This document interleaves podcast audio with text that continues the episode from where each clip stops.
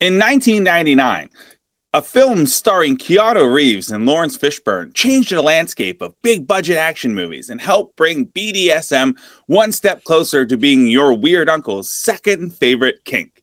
It's The Matrix. This week. I- wait. Wait. Wait. This just. It just doesn't feel right guys i'm sorry. I'll, I'll be right back. There's there's something i have to do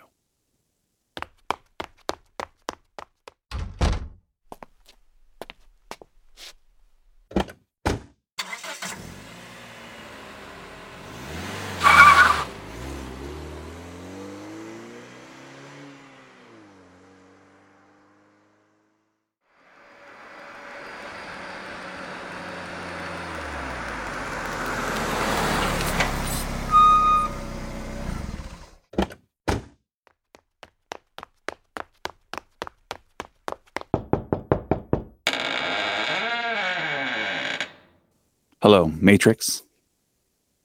Yeah. it's me. Listen i i hate to do this last minute and i know we had plans today but something's come up. I'm gonna have to cancel. No wait wait wait just just let me finish. You need to hear this. You deserve the truth.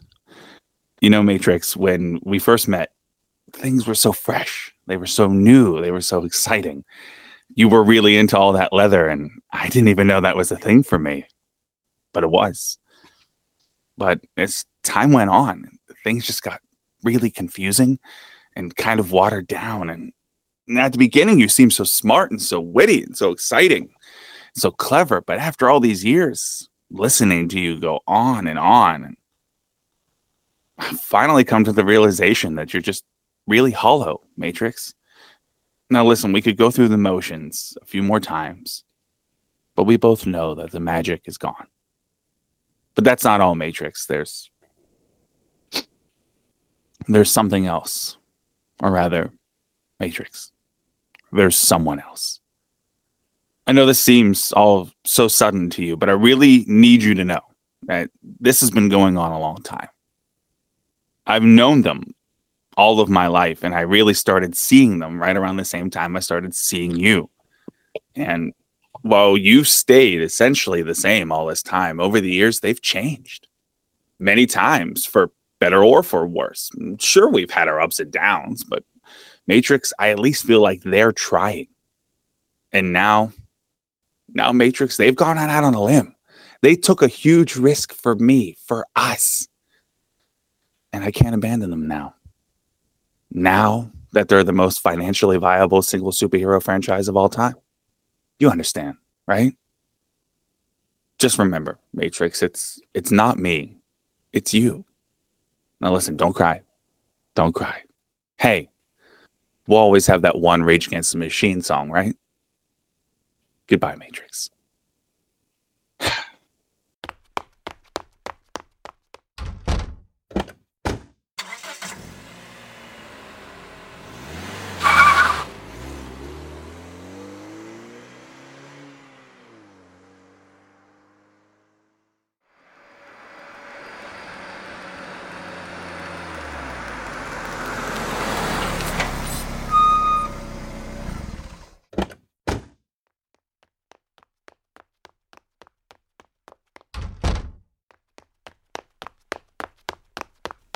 All right, let's try that again. It's the ultimate nerd's fantasy. And guess what? It's made over a billion dollars in under two weeks. So strap on some spandex and get ready to shoot a huge load of web all over your faces. It's Spider Man No Way Home. This week on Nothing Good.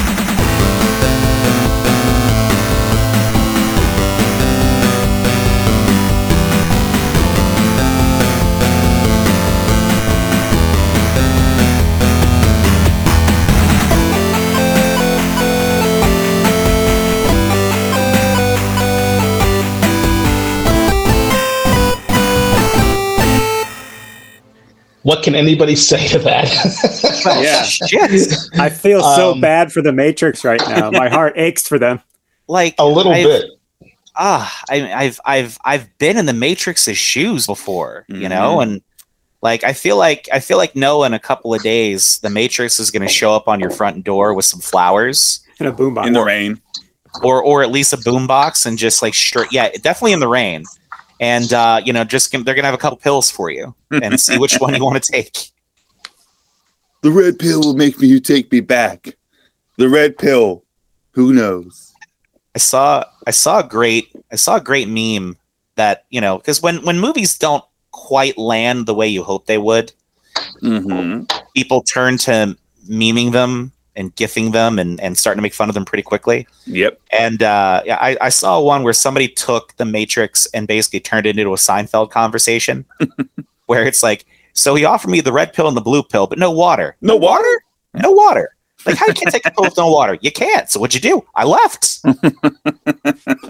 Kramer shows up in black spandex. Like, Oh. I just thought it was I just thought it was really funny how how they uh how that just kind of happened that quickly, right? So Well, welcome to the show, everybody. And if you couldn't tell, um, we're not doing the fucking Matrix. Uh, we we pulled a fast we're one not. on you. We're like we're like it your up. dad, and we have a second secret family that we're going to enjoy spending more time with. so Yeah, we're doing things a little differently. Uh, this is a little bit of a departure from uh, what we've pretty much been doing all this time with this show. As we cover things that are a little older, uh, have you know a little bit of extra age on them, and we're able to talk about things we grew up enjoying. But this is a very different situation, uh, and I blame you, Mr. Brown, for this. This was your idea, but it's a it's a fantastic idea. it was, you know, one can only put mature in the search bar so many times before you need to freshen it up, you know, and and maybe maybe go a little younger just to just to change it up a little bit, you know. Uh, Okay, I'm not sure what that. I'm not sure what that means exactly. But Ah, listen, let's talk about we Spider-Man. support li- living your life in the incognito browser here on this show okay uh, but i'm very excited that in for in a way that not only are we talking about a movie that came out this year but we're talking about a movie that just so recently came out uh, where it's so Yeah. fresh because we didn't all just go back and watch it and have to spend three weeks trying to figure out what format or what streaming service it's on and plan our lives around it. We already did that accidentally. We can watch the matrix Yeah. anytime. We can call the matrix up at 2.30 in the morning and be like what you up? What are you doing? Uh you got a man? And then that's there. But this I- this was a I- once in a I have Noah. i know you have mac. I know you, i know you have. Sorry. but we're here today to talk about i mean it's undoubtedly the biggest movie of 2021 and and a huge release all the way across the board spider-man no way home so but before we do Da- uh, dave's doing the web hand motions right Little now Little flip flip out there, everybody. there a little little bit of that um how's everybody doing how was everyone's holiday christmas is now now Pretty coming good. past pretty good. it was solid. It was relaxing, which was nice. Mac how My- you doing My my my holiday was just bullshit. so uh, so ladies and gentlemen of the uh, audience, I will uh, you may know a little bit of uh, sexiness to my voice here, a little bit deeper, a little bit more raspy this time around, and um, ladies and gentlemen, that's because uh, as of uh, as of the moment, I am uh, currently getting over uh, COVID. Uh, the Transformer variant found its way into my home and, you know, Mhm. star screamed me into submission. Um, yeah, right. Actually, um, on Christmas Eve, everybody, um, I ended up testing positive for uh, for COVID. Um, ended up getting it from a friend. Um, you know, by by no fault of anybody's. Um, everybody was vaccinated. Everybody was wearing masks. Um, but it just goes to show you that, uh, as Jeff Goldblum has said in his immortal words from Jurassic Park, uh, life uh, finds a way. That's right. So, uh, unfortunately, my holiday has been spent uh, quarantining, um, which is also ironic because it was my first day off of 13 days off of work. and I started noticing myself feeling achy, and I'm like, "You got to be kidding me!" But yeah, COVID the, vacation. COVID vacation. I was like, why couldn't this have happened for New Year's instead of Christmas? Because then I could have had another 10 days off of work. But, Right. uh, but no, unfortunately, COVID, uh, COVID fortunately only hit me. Uh, it did not hit, uh, it did not hit Stephanie. It did not hit anybody in my family. Uh, it did not uh, spread it inadvertently to any friends or coworkers. So, uh, very fortunate, all things considered. It wasn't, uh, uh, wasn't terribly major either. You know, didn't not uh, experiencing a lot of the uh, health issues that so many people have had. Very fortunate about that. Um, I do attribute that to uh, you know have having taken some of the proper precautions. Um, everybody's certainly welcome to you know mask, don't mask, vaccine, don't vaccine. You know, everybody's free to kind of live their lives the way they choose. Um, but I do believe that me having the vaccine caused uh, or prevented some major issues from happening. So uh, very fortunate about that because I felt this virus want to. It Mhm. it it went from zero to sixty in about two point five seconds and said, "All right, let's go." And I kind of felt my body said, "Hold the phone, you motherfucker. We're, we're call in the reserves. We're ready to roll." So um so yeah. So fortunately, um, doing okay. Still feeling a little bit, but uh, yeah, you won't be hearing me drinking any beverages today, everybody. It's pretty much just Gatorade and water. Um, but uh, yeah, hear the little raspiness in the voice, just me uh, and uh, getting over the getting over the Rona. So But we do I like kind of dig the your raspiness, sexy- if I can yeah, be honest with you. Your sexy Yeah. new voice. It, Yeah. It's Yeah. good it's very soothing. It looks yeah, this will this will be my this will be hopefully my only reminder this podcast recording of my time with coronavirus. Because if there's ever a time, ladies and gentlemen, to lose your sense of smell and taste, the worst time to do so is during Christmas when you have all the snacks, you have Mhm. all the foods. You know, we were very fortunate that a lot of family and friends uh, took care of us, brought us uh, food and and everything we needed while we were kind of stuck in quarantine and lockdown. So, um, but yeah, not being able to not being able to taste cookies or cakes or stuff like that that you get for the holidays is certainly bizarre. But uh, if that's the worst thing that happens to me this holiday season, I'm still truly blessed. So, Well, um, on behalf of everyone here in the show and all of our uh, Peruvian delegation listeners, we're very glad you're okay. We're all worried about you, but um, but in the same respect too, we're glad. Listen, and I'm just going to be the one to say it here. I know nobody else wants to, but uh, I'm, I'm going to make two two references. One's a joke, one's a not. One, you said life finds a way, and uh, from personal experience, a lot of things can find their way in your body, Dave. You know, and you can struggle as much as you want to, but it's going to happen. And so you might as well just stay at home for a few days and and rest up. And number two is, uh, listen, uh, I don't agree with what Max said. Uh, fucking take care of yourself, take care of everybody around you, and do whatever you can to keep you and others safe. If you're one of the assholes that listens to this and doesn't do what you can to protect you, your family, and everybody else, I have one thing to say to you: fuck you. Okay, and that's that's There the it There it is. Okay.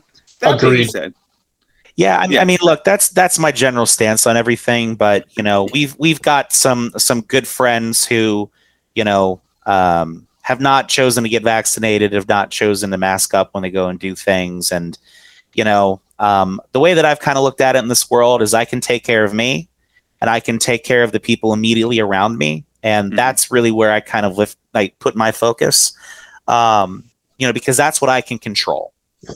And um, you know there's there's just a lot of a lot of divisiveness out there in the world. And unfortunately you know i think we can all agree this issue has become far too politicized when it's for the common good and for common health. But um, alas it was and it has been and it still is. So um, but yeah you know my recommendation obviously for everybody is to you know as noah said fucking take care of the people around you. Um, Mhm. do the things that you can do to prevent the spread of this thing so we can all fucking get past it. I'd love to just kind of go back to the the the way things kind of were and if we don't do enough, we're not going to get there. So uh, the ironic thing everybody is that I was going to be getting my booster the week I was off of work.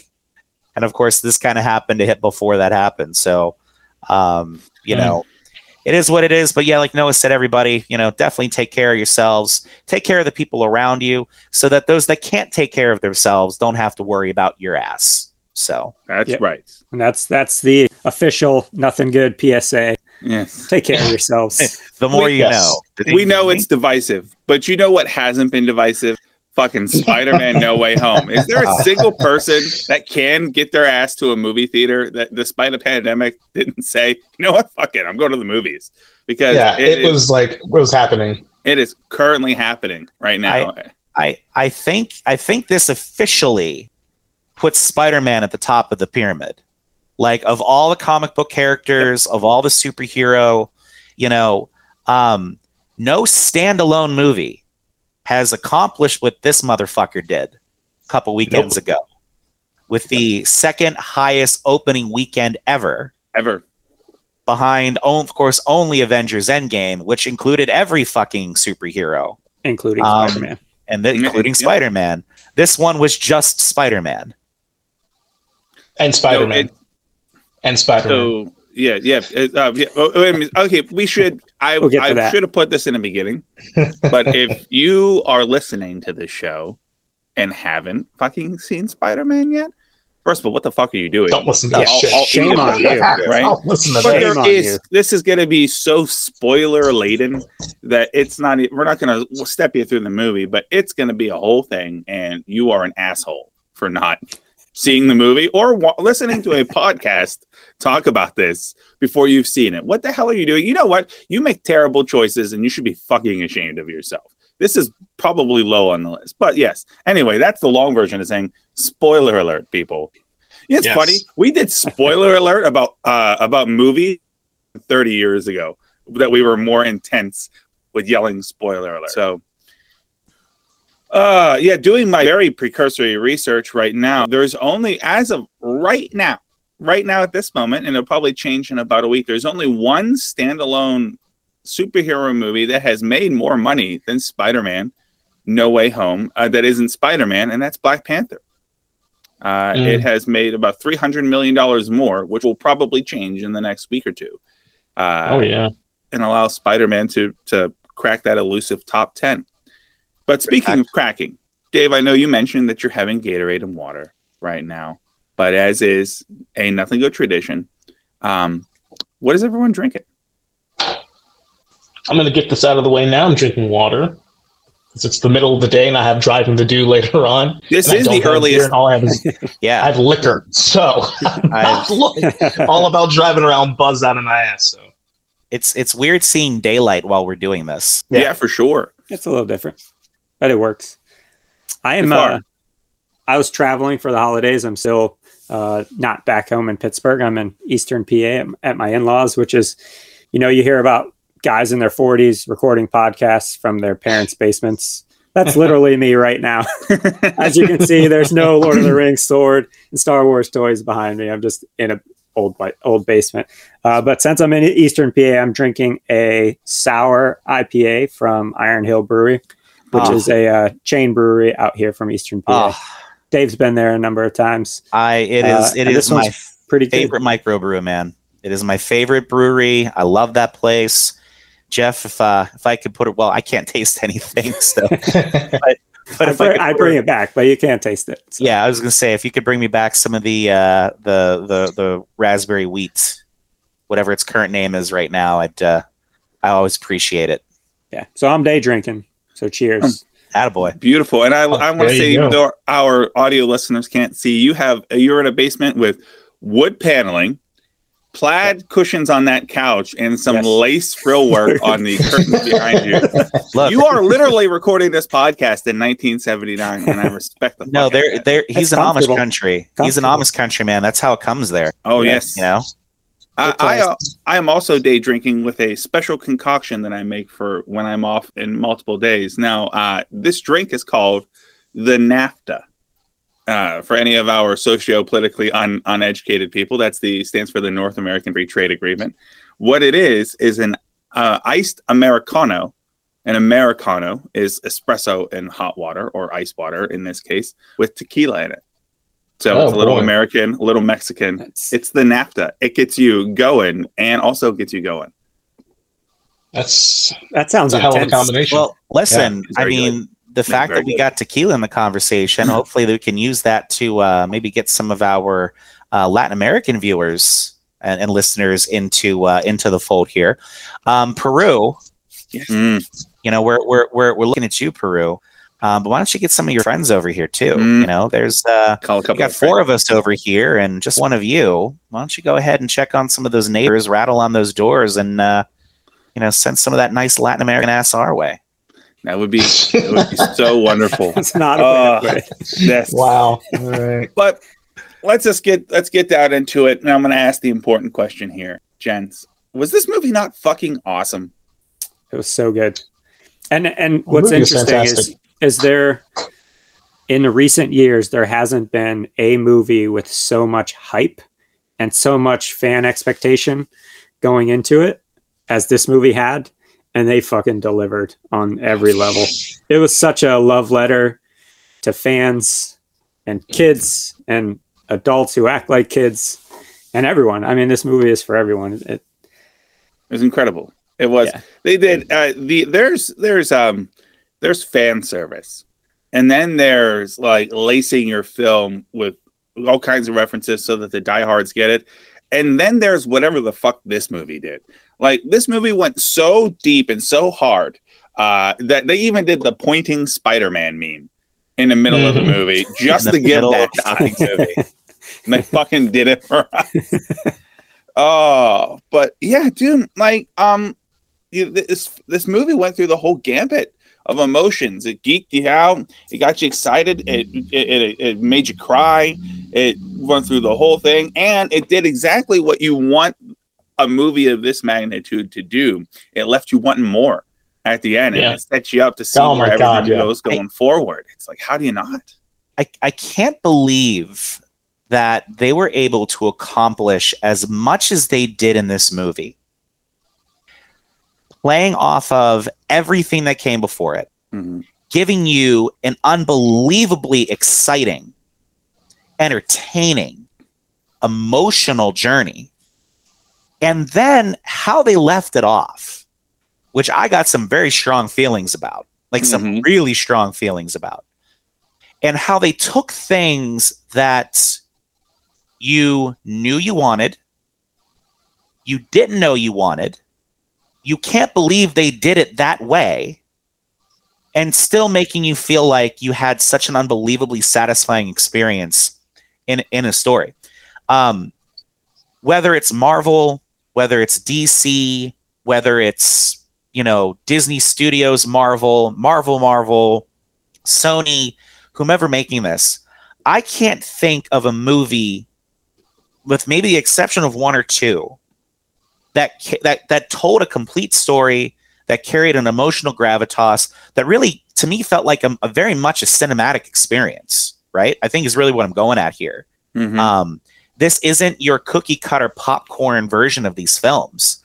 There is a lot to chew on uh, with this movie, and I, I give it a lot of credit. I think outside of Black Panther, which I think we can all agree is is one of the few of these movies, this Dark Knight probably, that gives you things to chew on about society, about about you know, of course, Black Panther, about race.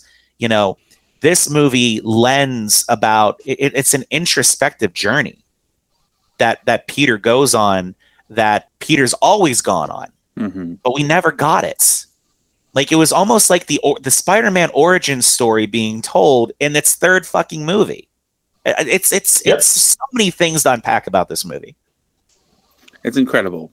I think we should we should flat out start off here by acknowledging the outright anxiety the movie makes you feel in the starting sequence of picking up literally right where No Way Yeah. Ho- uh, Far From Home leaves off. Um, you're like, oh, where are they going to jump in out? Oh, just literally right there at that exact moment in time. You can take that shit with you. And oh man, I just it just feels so claustrophobic when you're in that apartment with May and uh, Jon Favreau and all of that other stuff. And and you just the movie really never stops. And when it does, it betrays you, which I love when movies do. They're like, okay, take a breath, and guess what? You fucking asshole. Why are you sitting down? Get up, because something else is, is going to happen right now. Uh, it, it played so well, Noah, creating that that feeling of urgency, and like you said, the the world coming crashing in around him. Mhm. You know, for for for anybody who who you know is familiar with Spider-Man, um, he's one of the superheroes who so closely guards his identity because, like, with Peter Parker and Spider-Man, with his villains, it is so fucking personal. Mhm. It is always personal. And like, we're not going to attack Spider Man. You know, we're going to fucking attack who you love, who you care about. We're going to torture you and haunt you and just, and, you know, once Peter Parker's identity is revealed in today's day and age, right? You know, we're not talking about 50 years ago in the comic books before the internet, before cell phones, before everybody had Mhm. cameras. And now you throw that element of today's society into that thought process where people immediately make up their mind about you because of a fucking video they see on TikTok. Yeah. Doesn't matter if it's true or not. Doesn't matter if you did any research. You know, um, a thing I, I laugh all about today is when you see people post videos. Look at this UFO in the sky that nobody's talking to you about. And I watch these things like I can probably create that video in about 10 minutes in my in, on my computer and put that online as well. But you know there are people that believe it. And they Oh, give you that sense of feeling right away when he jumps down to go grab MJ because people start to swarm her. You start to hear some of that vitriol towards Mhm. Peter for those people who believed in Mysterio. And you killed him, you know, and, and let's we should what do we we should get him, you know, they start to really kind of do that and and it creates this great tension at the beginning of the movie. Yeah. And you hear that girl yell, "Oh, Spider-Man hit me! He hit me!" Mhm. They're like Yeah. everybody just turns on him instantly because they're like they've they've all fed into and like J.K. Simmons plays J. Jonah Jameson as like Again. this this extremist propaganda guy. who- Alex Jones, who- yeah. yeah, who's just feeding the masses with whatever his bullshit is, and everybody's just eating out of his hand when he reveals that Parker's identity as Spider-Man. Well, and it's great too because when they do that quick pull away, once he's done with that broadcast, you see he's shooting it on a green screen in the Yeah, he's just in an apartment, Mhm. yeah, or whatever. Yeah, like he wherever he is, right? Yeah. It's not the J. Jonah Jameson who's in charge of the Daily Bugle, No, but, Uh, but when uh, you uh, cut later in the movie, newspaper. Yeah, uh, he made so much money off of the Spider-Man uh, malarkey that he's got a full-on big proper green screen studio. Yep. I think the idea that you basically made the Daily Bugle into Infowars was fucking genius. Like, oh my god, because it's it, it absolutely because how can a newspaper fit in an era where nobody reads a newspaper? It doesn't have influence in No. today's No. day and age. but that shit does. Yeah, Yeah. that shit does. Oh, and, and so they good. and they hit the note perfectly. They played the chord so perfectly to let that fit today, you know. And even even when you go back to some of the older movies where, you know, when Tony Stark in Civil War, when he he finds Peter because he's posting videos of Spider-Man on YouTube, Mhm. right? Because you know Peter Parker always made his living taking pictures of Spider-Man and selling them to the newspapers as a freelance photographer. Well, again, without newspapers in today's day and age, how do you do that? You don't. You put videos on YouTube. Yep, You make TikToks. You have influencers, right? And it just it's such a great and, and it seems like it's an easy transition, but as a Spider-Man fan, you have to accept that that Oh. we're not going to go down that traditional Peter Parker road, and and everybody does. It's gonna. It's. I. I, I mean, I don't want to get too far ahead of ourselves, but it's gonna be such a genius thing to eventually see Spider-Man selling videos of himself to the Daily Bugle to air Yeah. uh, as the way to make his rent and to have to balance that Yeah. horse shit again. Uh, I, listen, I'm just gonna. There, we could just fanboy all over this, and we're going to. People, don't get us wrong, but I think it'd be cooler and a little bit interesting if we just take key moments like this, like we just did with Daily Bugle in the intro, and we just kind of fluff ourselves up real hard about it and and go through each one and uh and kind of throw to each of us to kind of lead this thing. And the first thing I want to do is throw to you, Doc. And I want to get your opinions on how they absolutely fit Doctor Strange into a Spider-Man movie uh the way they did. And uh and also if you want to mention the reveal that Wong is now Sorcerer Supreme. Yeah, No, which no, no. I guess makes total sense. I mean, Strange was gone for a long time. Uh, you know, so I guess things have to move on, and it and it it, it fits Wong's personality perfectly. Mhm. Like that responsibility that he really just doesn't want. He cannot. Be, he can do shits less, but he has to do it. Um, but as far as you know, including Doctor Strange, now this is not the first time in Spider-Man comics where Spider-Man's uh, identity has been erased from all of uh, the minds of the people in the world.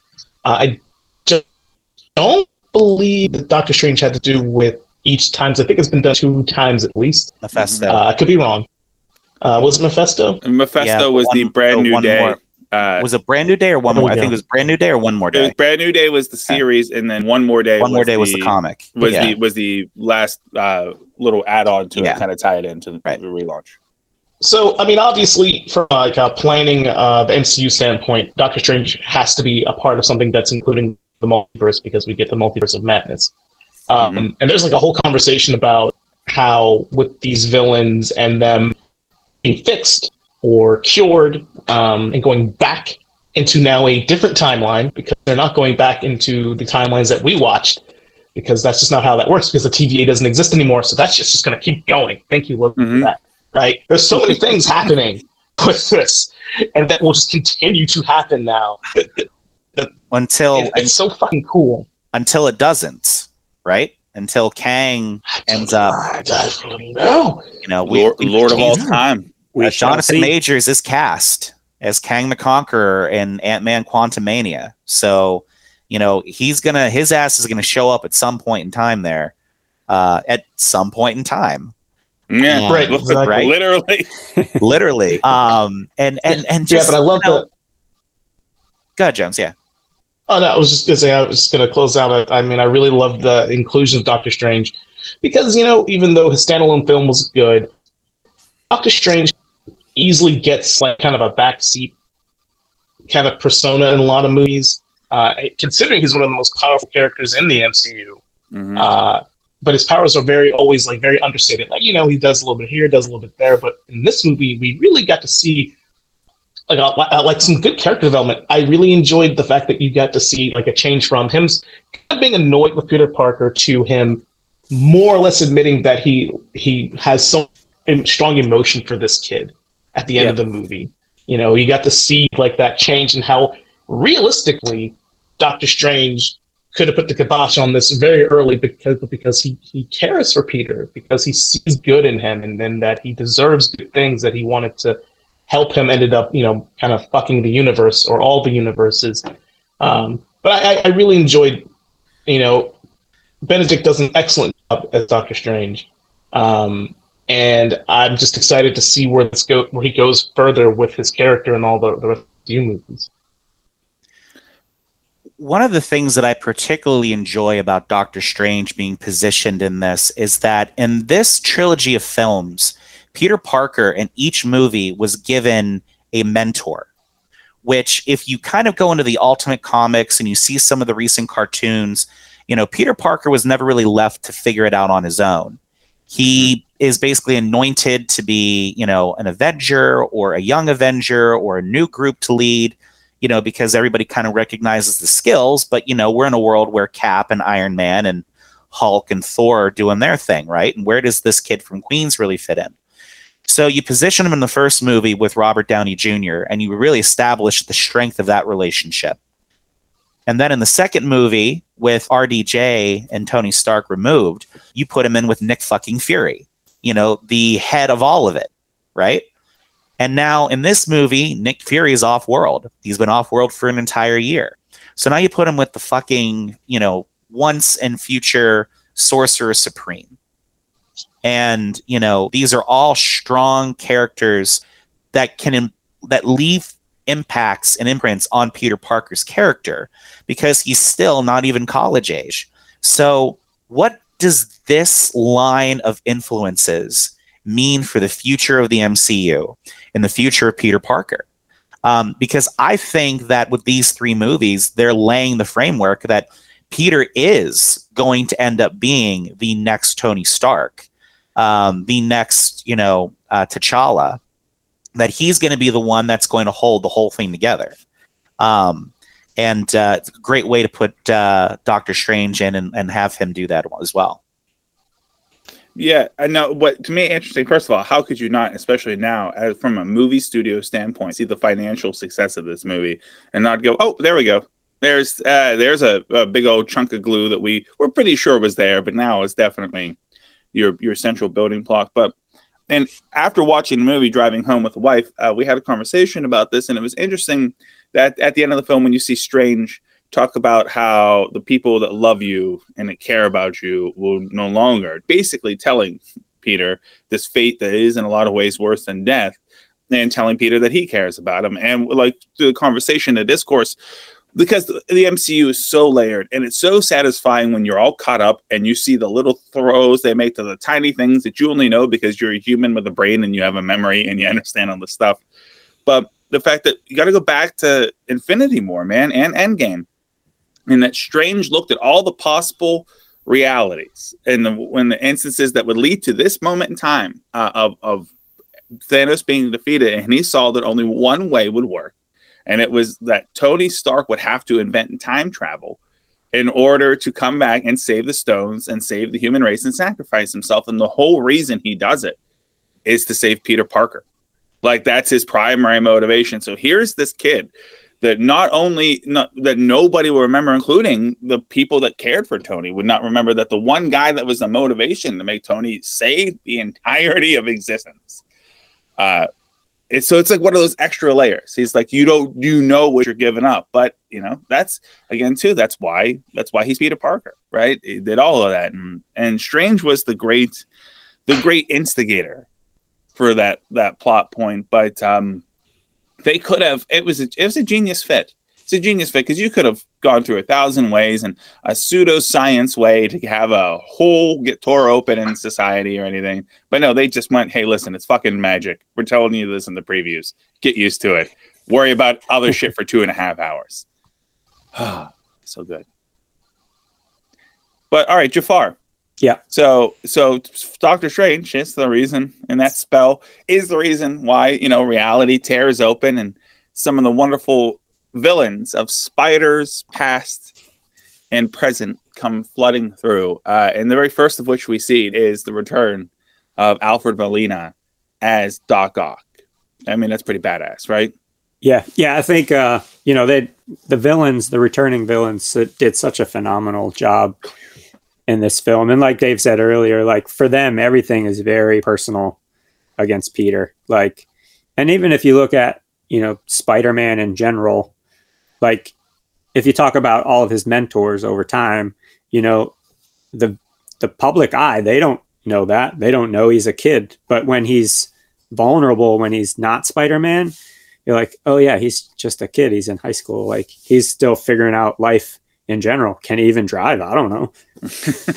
you know, but to see the villains come back and you know, for for us as as fans of Spider-Man and I've I've been a, a lifelong fan of Spider-Man. He's one of my favorite superheroes of all time. Mm-hmm. And so to see them come back from the old films, which I was also a big fan of, but slightly different. They're more mature, they're more modern, they're a little more sinister, but at the same time relatable. Um, and I think that's what was the big draw was that these guys are all assholes, and you know Peter's trying to fix them, but there's a level of of emotion that's tied to each of those characters that it's like, okay, I see what he's going through, and I can I can kind of relate to that. Maybe bad guys aren't all that bad until they're bad, if you know what I mean. yeah. But but I and when you know, so the way that they were hyping it with all the trailers and everything going in, like we knew Doc Ock was there, we knew Goblin was coming, we knew Sandman was there, Electro was there, Lizard was there, but like we weren't sure how they were going to get there. Like we knew they came through the portals uh, when the spell goes awry, but when they put Doc Ock on that bridge and it, uh, the action immediately picked up mm-hmm. and it didn't stop from that point forward as they slowly started introducing all the rest of the villains. And what I loved was that it was just like, all right, these guys are here. Let's do this, you know? Yeah, that's that's one of the things that we don't often get with MCU movies is that, you know, one of the great things they did with the first Avengers was they used Loki as the villain. So that when Loki shows up, assuming you've been on this ride with them for a while, he hits the ground running, the movie hits the ground running. You don't have to worry about a first act establishing the villain, maybe turning the villain into the villain or giving them his him his or her superpowers. You don't have to worry about that. And and like you said, Jeff, because we, you know, theoretically everybody knows who these characters are already. Because again, they it's the same people playing them. Yeah. Um, we can just hit the ground running. Yeah. And I, I think, you know, the performances that those guys gave, Alfred Molina and Willem Dafoe in particular, just out of the park. Like they killed Oh. their roles. It was so good. No, yeah. Uh, first of all, I I believe that statistically, any movie with Jamie Foxx in it is cooler than any movie without Jamie Foxx in it. I mean, that just that's just how it is. And It's a In shame he wasn't in Bad Boys too. it's just oh, listen, Oh Maybe- boy. Maybe he was, and we just don't know it, and that's why that's why it's so much of an enjoyable film, much more than Doc gives it credit for. But uh, you know what we're gonna do? yeah. We're gonna do Bad Boys 2 the musical one of these episodes. We're just gonna perform it about dogs the dog's secret love affair. That whenever he quits recording these episodes, he he he puts down his phone and he goes into his bedroom and he pulls down the blinds and locks the door and he opens up his closet and there he's got a bubblegum sculpture like Hey Arnold made of the cover of the DVD of Bad Boys 2. And he, he just professes his love to it. But um, I, I, to me, going into this movie, the, the two weakest uh, origin stories of all the Spider-Man villains that we've gotten in previous films were, in no disrespect to the actors, were were Electro and Sandman. You know, and I, I Right. think, uh, uh, and they immediately rectified that with Jamie Foxx. Like about thirty seconds into him being in the movie, you're like, oh shit, there it is. And I think part of it was because they let Jamie Foxx be Jamie Foxx. yes, as Well- opposed to you know the version of Electro that we got in Amazing Spider-Man Two. Completely different guy, completely different personality, obviously a completely different look than we got in this movie, and it was a it was a good change. You know, Yes. and and and give them give Marvel credit here for retconning some of this stuff. You know, um, number one, you know, the version of Electro we got was not the version of Electro I think anybody really wanted. You know, I think they went. I think that's the version of Electro from Ultimate Spider-Man, which is kind of Mhm. what the Andrew Garfield um, comic movies were kind of going along that line. Yep. Um, Yeah. And then they made him more in this one because in this reality, the power was different. That it transitions him more towards the Electro that that classic Electro with the yellow suit and the star, and and I loved how they did that. But fucking Mhm. props, you know, one of the things about this movie that I loved, and you guys mentioned especially the performance of Willem Dafoe, who well, I'll get into that later. Um, Mhm. one of the huge complaints from the very first Spider-Man movie, and and Noah, I know your love of Willem Dafoe, right? It is like true. it's it's a deep love, everybody. Um, you don't cast Willem Dafoe in a role and then put a mask over his face Mm-mm. for for the whole for the whole movie, right? And that's a, basically what we do in the first Spider-Man movie by giving him that rigid goblin mask. But what do they do in the first, you know, five minutes of this movie? Break the fucking mask Yep. so that the Correct. rest of the performance that we get is just 100% Willem Dafoe. And I think that made such a huge difference.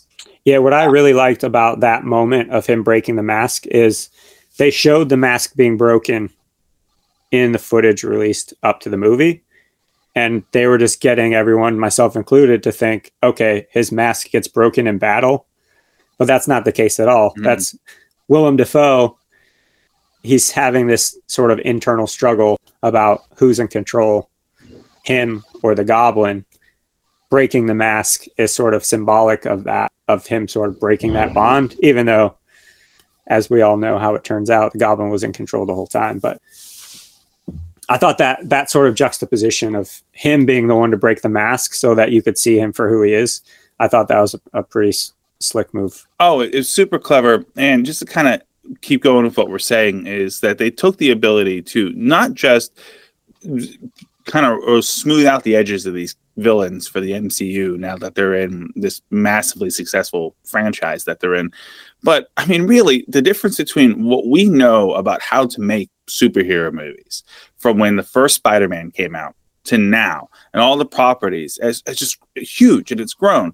And in the first Spider Man, you know, you get the idea that oh, here's a here's a, a, greedy scientist who gives himself a secret serum, and now he's a he's an evil person, and that is was enough to suffice in the year 2000 for a movie, you know, and like as that that's all the motivation you need. Evil serum, bad guy, good guy has to stop him. But in 2021, with all of the five million Marvel properties that have come out since then, and all getting better and better and better the subtlety, they needed fresh motivation. They needed to to to smooth out. And what I love about what they did with Dafoe in this movie is they're like, I'm we're not going to change his personality in mm. from the original one. We're just going to explain why it is the way it is. And the answer was, oh shit, mental health. I'm like, oh, you know, like they didn't put a label on it, but now it's like, oh, this serum gave him super strength, super resilience, and it also made him a schizophrenic. And there it is. And now, and the schizophrenic side is a fucking psychopath. But the other side is there's a legit person inside of there the whole time that uh, that you can't uh, you can't predict when he's coming out or when. Yeah, he's lost complete control. Yeah, and that's uh, there. It is. There it is. And I think, and to kind of flip there, the only character that they didn't really give that kind of a smoothing out uh, to was the Sandman in a lot of ways in this movie because, frankly, and I mean this with as much respect as I possibly can muster it, but I mean, fuck the Sandman in a lot of ways. You're in a, you got a movie where you have all knowing eventually that all the Spider Mans are coming out.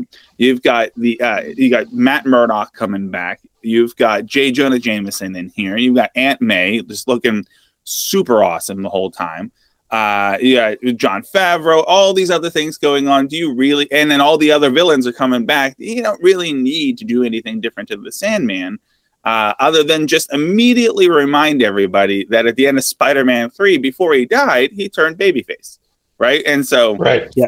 And that yeah, he's, yeah. he's still looking out for parker. Oh he didn't die. He just flew away. Yeah just blew, blew, blew away. in a puff of smoke. Yeah, that was almost like that was almost out of the Mummy Returns, right? Yeah, um, yeah, and, and one of the several things that they kind of tripped on with that that third Spider-Man movie, um, they they didn't have to. I, I kind of thought it was weird that they left him in sand form for most of the movie. I thought you know they would want to save a few bucks on the effects and just let Thomas Haden Church wear the shirt for a little while, but um, you know, and, and you mentioned it here too, Noah, and I, I want to say this before we really get into more of the movie. Um, we're just gonna casually bring fucking Daredevil into this. Oh yeah. my god! You know? Yeah. Um, I I marked mm-hmm. when How when I saw not? when I saw when I saw Charlie Cox walk in there. Right? I mean, just you're hoping for it. It was always rumored, right? I don't know how they went ahead and somebody leaked that one, but you know, they did a really nice job of really avoiding it. And then, you know, we just see the red glasses and we see the cane in the foreground. Yeah, and you, you just know the devil of Hell's Kitchen is Peter's fucking um, legal counsel. And they didn't have to do it because you're already setting up She Hulk. So you can already bring her in to represent Peter if you needed to. But you bring right. in Daredevil for a reason. And and I loved that that they did that, and I love that they kept it with with Charlie Cox. He did such a great job of the Netflix shows, and um, you know deserves to maintain the mantle of that character. And I can't wait to see where he's going to show up again next. It's going to be great. Yeah, and now spoiler alert: we have Daredevil and Kingpin in the MCU. Yep, right. the Hawkeye. Yeah, played by the same fucking actors that played him so well on the Netflix shows. It's excellent. You know? I, I, love that little subtle hint when he's like, Peter, you're going to be your your legal troubles are going to go away, but happy. Uh, you're you're gonna need a real good lawyer because they're looking for that missing Stark tech. And then because we know what we know, and they didn't even they didn't show it. They didn't make this movie about Daredevil, but you know he's here in Happy's heartbeat. Immediately jumped to a thousand whenever they mentioned the missing Stark tech. He's like, yeah, you're gonna need a real good lawyer, like a real good one. Well, and don't forget that Jon Favreau played in the Daredevil movie, uh, Foggy. Yeah. You know, Matt Murdock's partner. You know, and, and a multiverse. I thought that would have been funny if they ended up having Jon Favreau facing off against Jon Favreau in a multiversal movie. We cool. might still get it. We might still get it, but you He can know? do Um, whatever he wants now. he can do whatever he wants now. Uh, Um, but yeah, but I, I think there's a lot uh, there's a lot to be said. I think the only character that it got smoothed over, but the only one you really didn't need to change, and they didn't do it too too much, was was Molina and Doc Ock in this regard because it's Alfred Molina, right? I mean, he's he's an actor's actor, uh, and having him be sort of the, the he's the pulse in a lot of ways of that of the villains in that movie. He starts off he's maniacal, Chip is fried as rain, Doc Ock, uh, but he's the first one that's cured, and so you see that switch in that potential. Uh, Mhm. In that character and genius, and I think we go, all, you know, we're trying not to to give too much love uh, to anything but this movie right now because we're all we're all Spider-Man fans here. But I think before the Marvel, uh, the MCU version of Spider-Man, I think we could all universally agree that probably, if not the best, the most universally enjoyed Spider-Man movie was Spider-Man Two, right? Yeah. With Tobey and, and Doc right? Yep. That was the one that kind of uh, any of your problems with the the way they portrayed Dafoe in the first movie and the cartoon nature, they fixed it.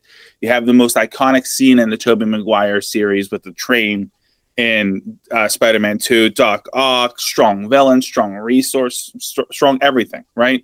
Uh, and then to take that uh, that exact thing and realize, okay, almost acknowledging like we didn't really do anything too wrong in that movie. So let's just keep that going and then build all of the other stuff on there. It was just so much of this movie was a love letter to all things Spider-Man that came before this, and I think having Mo- Molina be the first one you see and ultimately prove to be a babyface at the end of the movie was just um, was just really, really, really, really cool.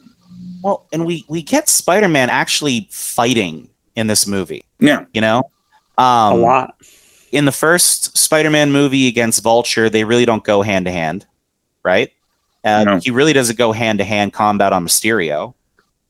But I mean, you really get to see Peter. so small. yeah, you really Yeah. get to see Peter in action in this movie. And man, the action pieces are phenomenal in this movie. That whole bridge sequence, like I got chills when I was watching it. I remember know, I was sitting next to Steph in the theater. I remember grabbing her arm and just like, this is fucking awesome. Because even the clip they show you for the trailer and on the TV ads don't do that sequence justice. You know, they they really Oh, yeah. they really bring it uh, in that and, and and that action carries as we get to the other characters in the movie too when they really get to start fighting.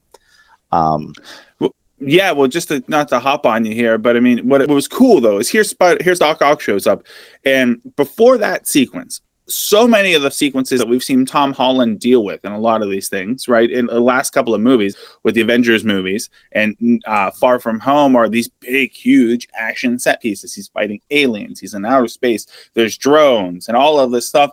And what that was was just Spider-Man trying to stop a car falling off a bridge while fighting a villain, and it still was fucking exciting, and it, it wasn't out of place. And so it was like, oh yeah, we're we're gonna scale it back a little bit with some Well, of these sequences, and it was it was cool. there there's a lot of grandeur that gets there's a lot of good stuff that Marvel does that gets lost in the grandeur of their storytelling sometimes. And I think you kind of saw that with um, Black Widow. I think you Mhm. saw that with the third act of Shang-Chi. Um, you know, when you have Endgame where half the universe is at stake and you have two armies going against each other, you can't keep telling that same fight scene time and time again, right? You know, I think my favorite fight scenes in the Marvel movies were Captain America and the Winter Soldier when they had that knife fight on the streets where you Mhm. know it's practical. They choreographed it. You know, Shang-Chi, the bus sequence, you know, even though there's a lot of digital elements, he's still fighting.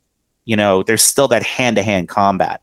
Um, you know, they didn't they even with how big this movie is, it still it feels like an intimate movie with these characters. Um, they don't let the scope of what they're trying to accomplish overtake the movie. hmm All right, well, you can't talk about the scope and what the movie attempted to accomplish uh, without first saying that one of our, our grand instigators to this movie sequence is listen the, one of the hallmarks of this series as opposed to its other iterations was that we got no uncle ben in this MCU. Uh, and Aunt May was way different. She went from being a little old lady baking a pie to being Sally Field, being just so fucking mean to Robin Williams and Mrs. Doubtfire that I'll never forgive her no matter what movie she's in. Fucking douche. Even if Martin Sheen is her husband, which makes it tolerable to a certain extent. But they made movies ago in Captain America Civil War. They this made the super decision to cast Marisa Tomei as Aunt May, uh, making her both super accessible and being real, super fuckable at the exact same time too. And then here we are, all these all these movies and all the iterations of it to pay off uh, the way it did in this movie. Only for her last last lines to hit us with that fucking hit us with that line. Jones, how did how did uh, how'd you feel about the anime thing, dude? Like what, what went through your mind? Um, so I'm glad that I'm not the only person who who picked up on it. Uh, Mackie said earlier uh, about how you know this movie was like an origin story, and I and I I agree totally. Um, the the entire this entire trilogy of movies was the origin story of, of our Peter Parker, our Spider Man, right? Because before that, we, he wasn't our Spider, he wasn't our Peter Parker yet, right? You know, he was everything was handed to him, so on and so forth. But all of Peter Parker is tragedy, right? All of it is sacrifice. All of it is loss. Spider Man isn't Spider Man until he loses and learns to lose and learns what means to lose, and in spite of it, to still fight and still do the, the right thing. Um, and as far as the scene with Aunt May, and, uh, did not expect that line. Did not expect that line. And when she dropped Oh. it, I just was like, the the the what like the the sawdust in the theater. You know, I don't know, cutting onions. I don't know what it was, but I fucking felt that shit. I was like, get the. And I just like I turned to my wife, and she's she's got the tears going down. Like, ah, damn it. And she doesn't even really truly appreciate gravity of that fucking line. That's how I know it was a good scene, right? it Marielle was was just so way. well done. It was so well done, and it was And so. it's of the three Spider-Man origin movies that that line being read in each iteration of Spider-Man. This was the first time they did it verbatim to the comic because there's Yep. one extra word thrown Yep. in there. Um, but it was so emotional because you could a you could feel the pain of Peter in that moment, like he was completely broken.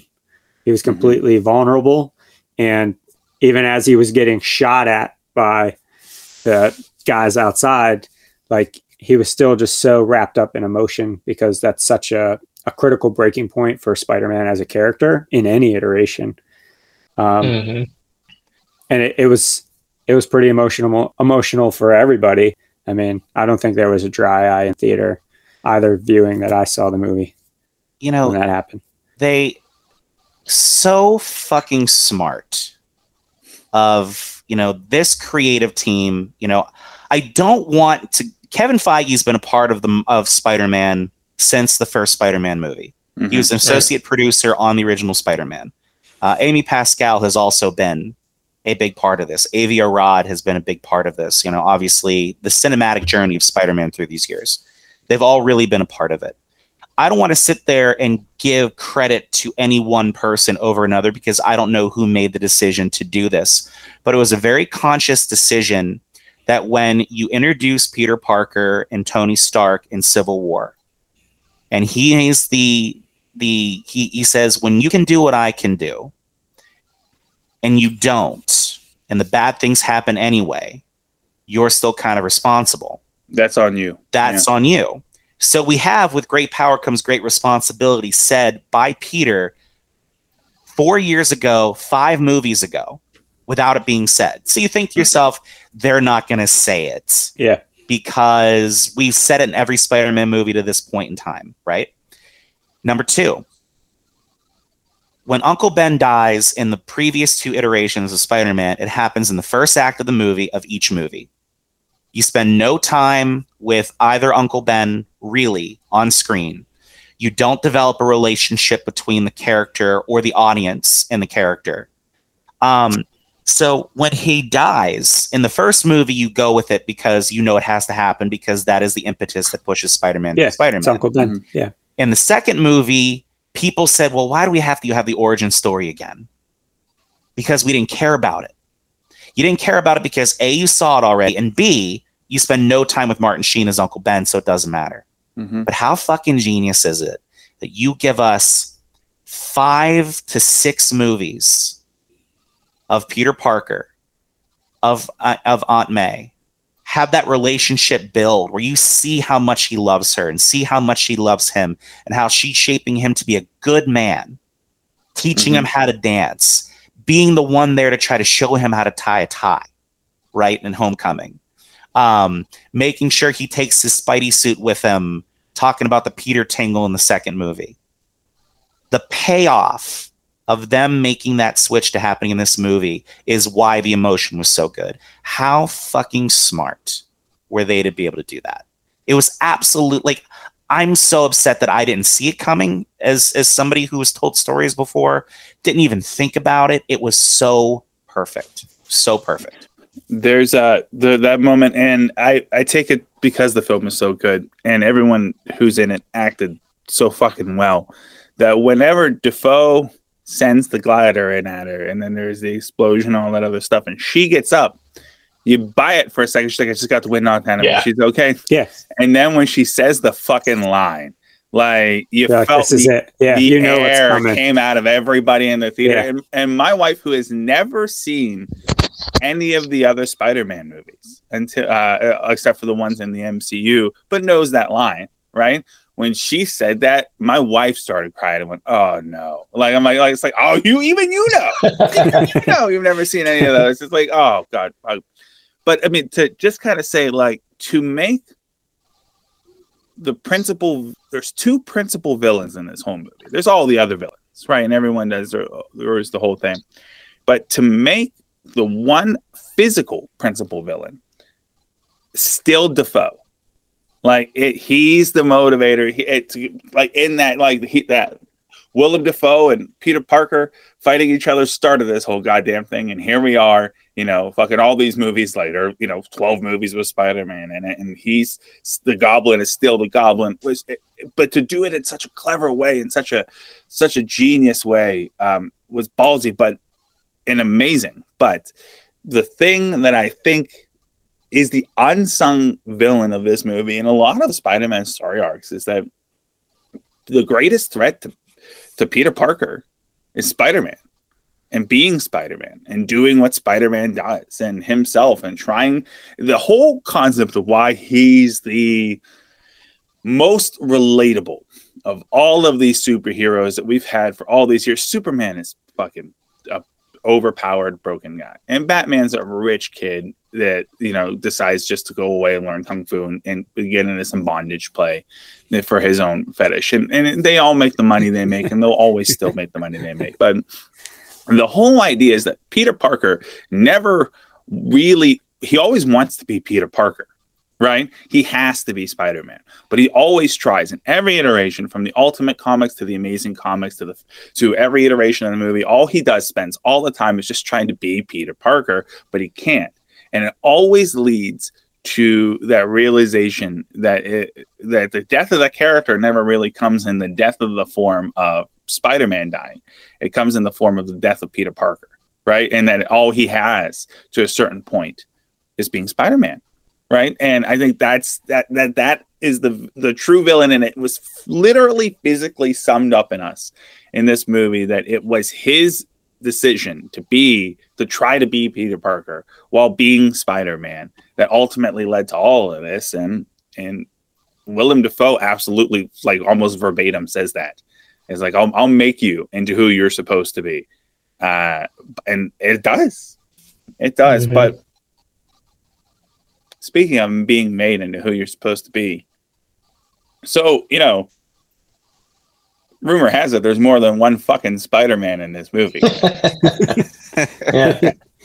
Rumor may or may not be it- true. Allegedly. allegedly. And how amazing was it that instead of some sort of big swooping reveal where Tom Holland's getting pummeled by six villains and all of a sudden two other Spider-Man come swinging out of nowhere, they're just in Ned's grandma's kitchen. I just walk in. And oh, by the way, Ned has the ability to do magic too. Yeah. which Been in his family for years, according to his nana. Stole the sling ring.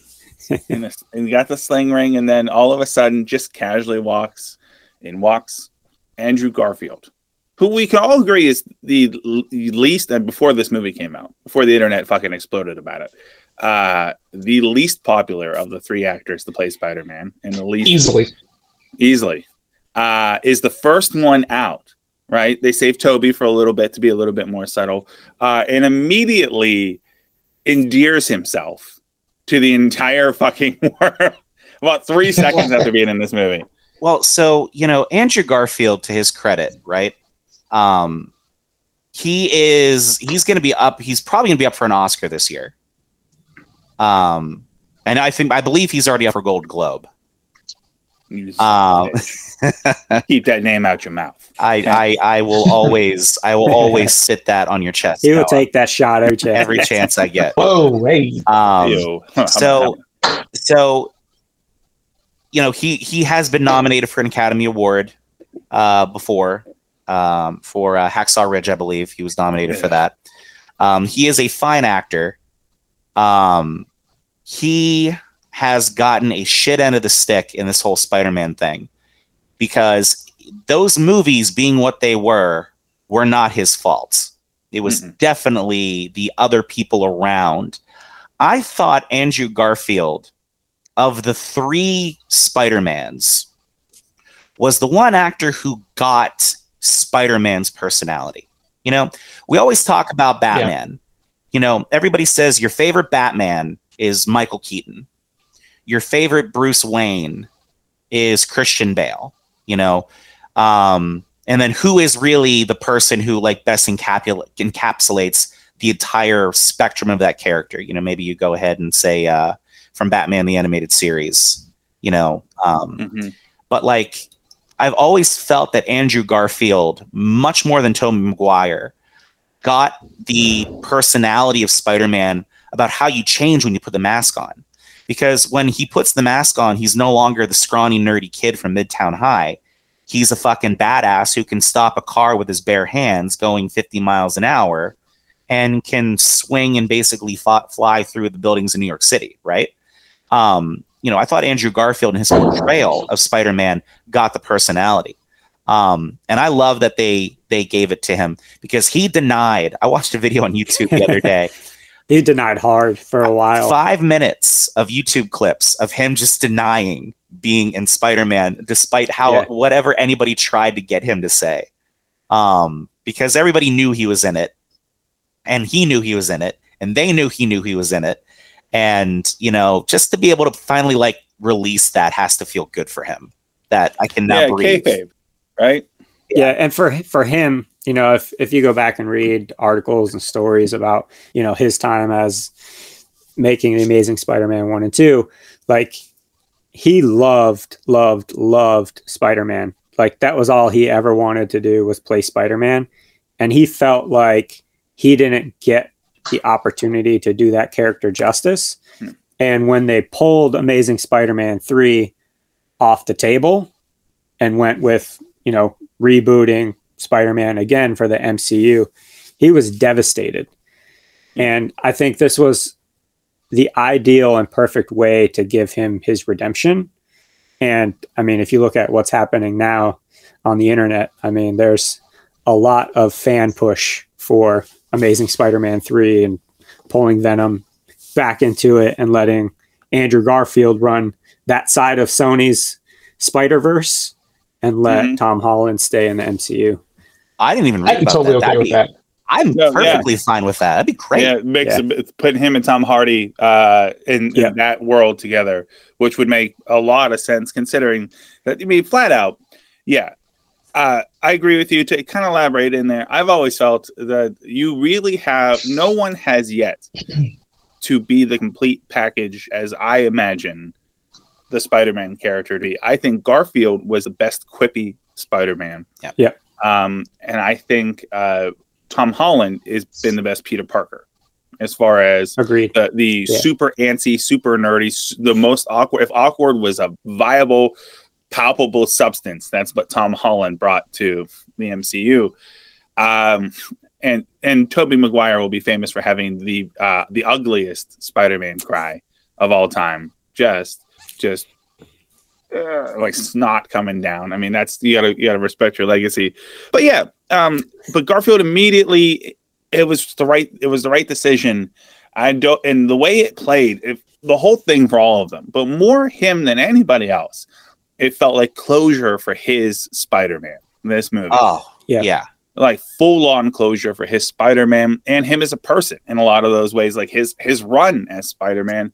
And you know immediately as soon as he walked through that portal and he started having that conversation where he went up and got the cobweb and all that other shit, like you're like, oh, he's not he's completely immediately endeared himself into these characters, into this universe, to the point which was interesting that you didn't think about it that in a movie where you knew you didn't know for sure, but you knew that Tobey Maguire and Andrew Garfield were going to be in it, and we knew for sure all of these other villains. That uh, by the end of the movie, the one character from the multiverse that you were most sad to see go was Andrew Garfield, Spider Man. Nobody would have fucking predicted that. Not not in a not a million years, you know, and that, that he immediately would would get himself in there. So Yeah, and the way that he played it, I mean, you could physically see the way that being Spider-Man has taken its toll on him mhm.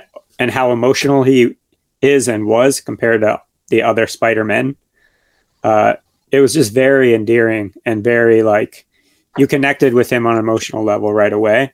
And I thought it was it was smart when they're like, "Show me Peter Parker," and he's Spider-Man, but he's in the alley, and like as soon as you saw him in the alley, you're like, "That's not Tom Holland's suit." No, That's not That's Tom. it. Oh, Yeah. and, and that's that's not Tom Holland's buff ass frame. Like I'm like, man, he's, that's uh, he's, he's a foot taller, uh, at least. Um, but for him to come out and you know, I was disappointed when we in the screening that we were in together that there wasn't as loud of a, cra- a crowd reaction to those big moments. Mhm. When I went on opening night, it was the the theater was loud and cheering, and it was awesome. Yeah, I I like that when he took his mask off because I mean you knew if you've paid any attention to the Spider-Man movies, you knew that was Andrew Garfield's spider suit as soon Oh, as yeah. you saw it. Mhm. It's Yeah. very Mhm. the eyes in particular, the mask Yeah. is very is very um um distinct. Um, he had stubble. He had a five o'clock shadow.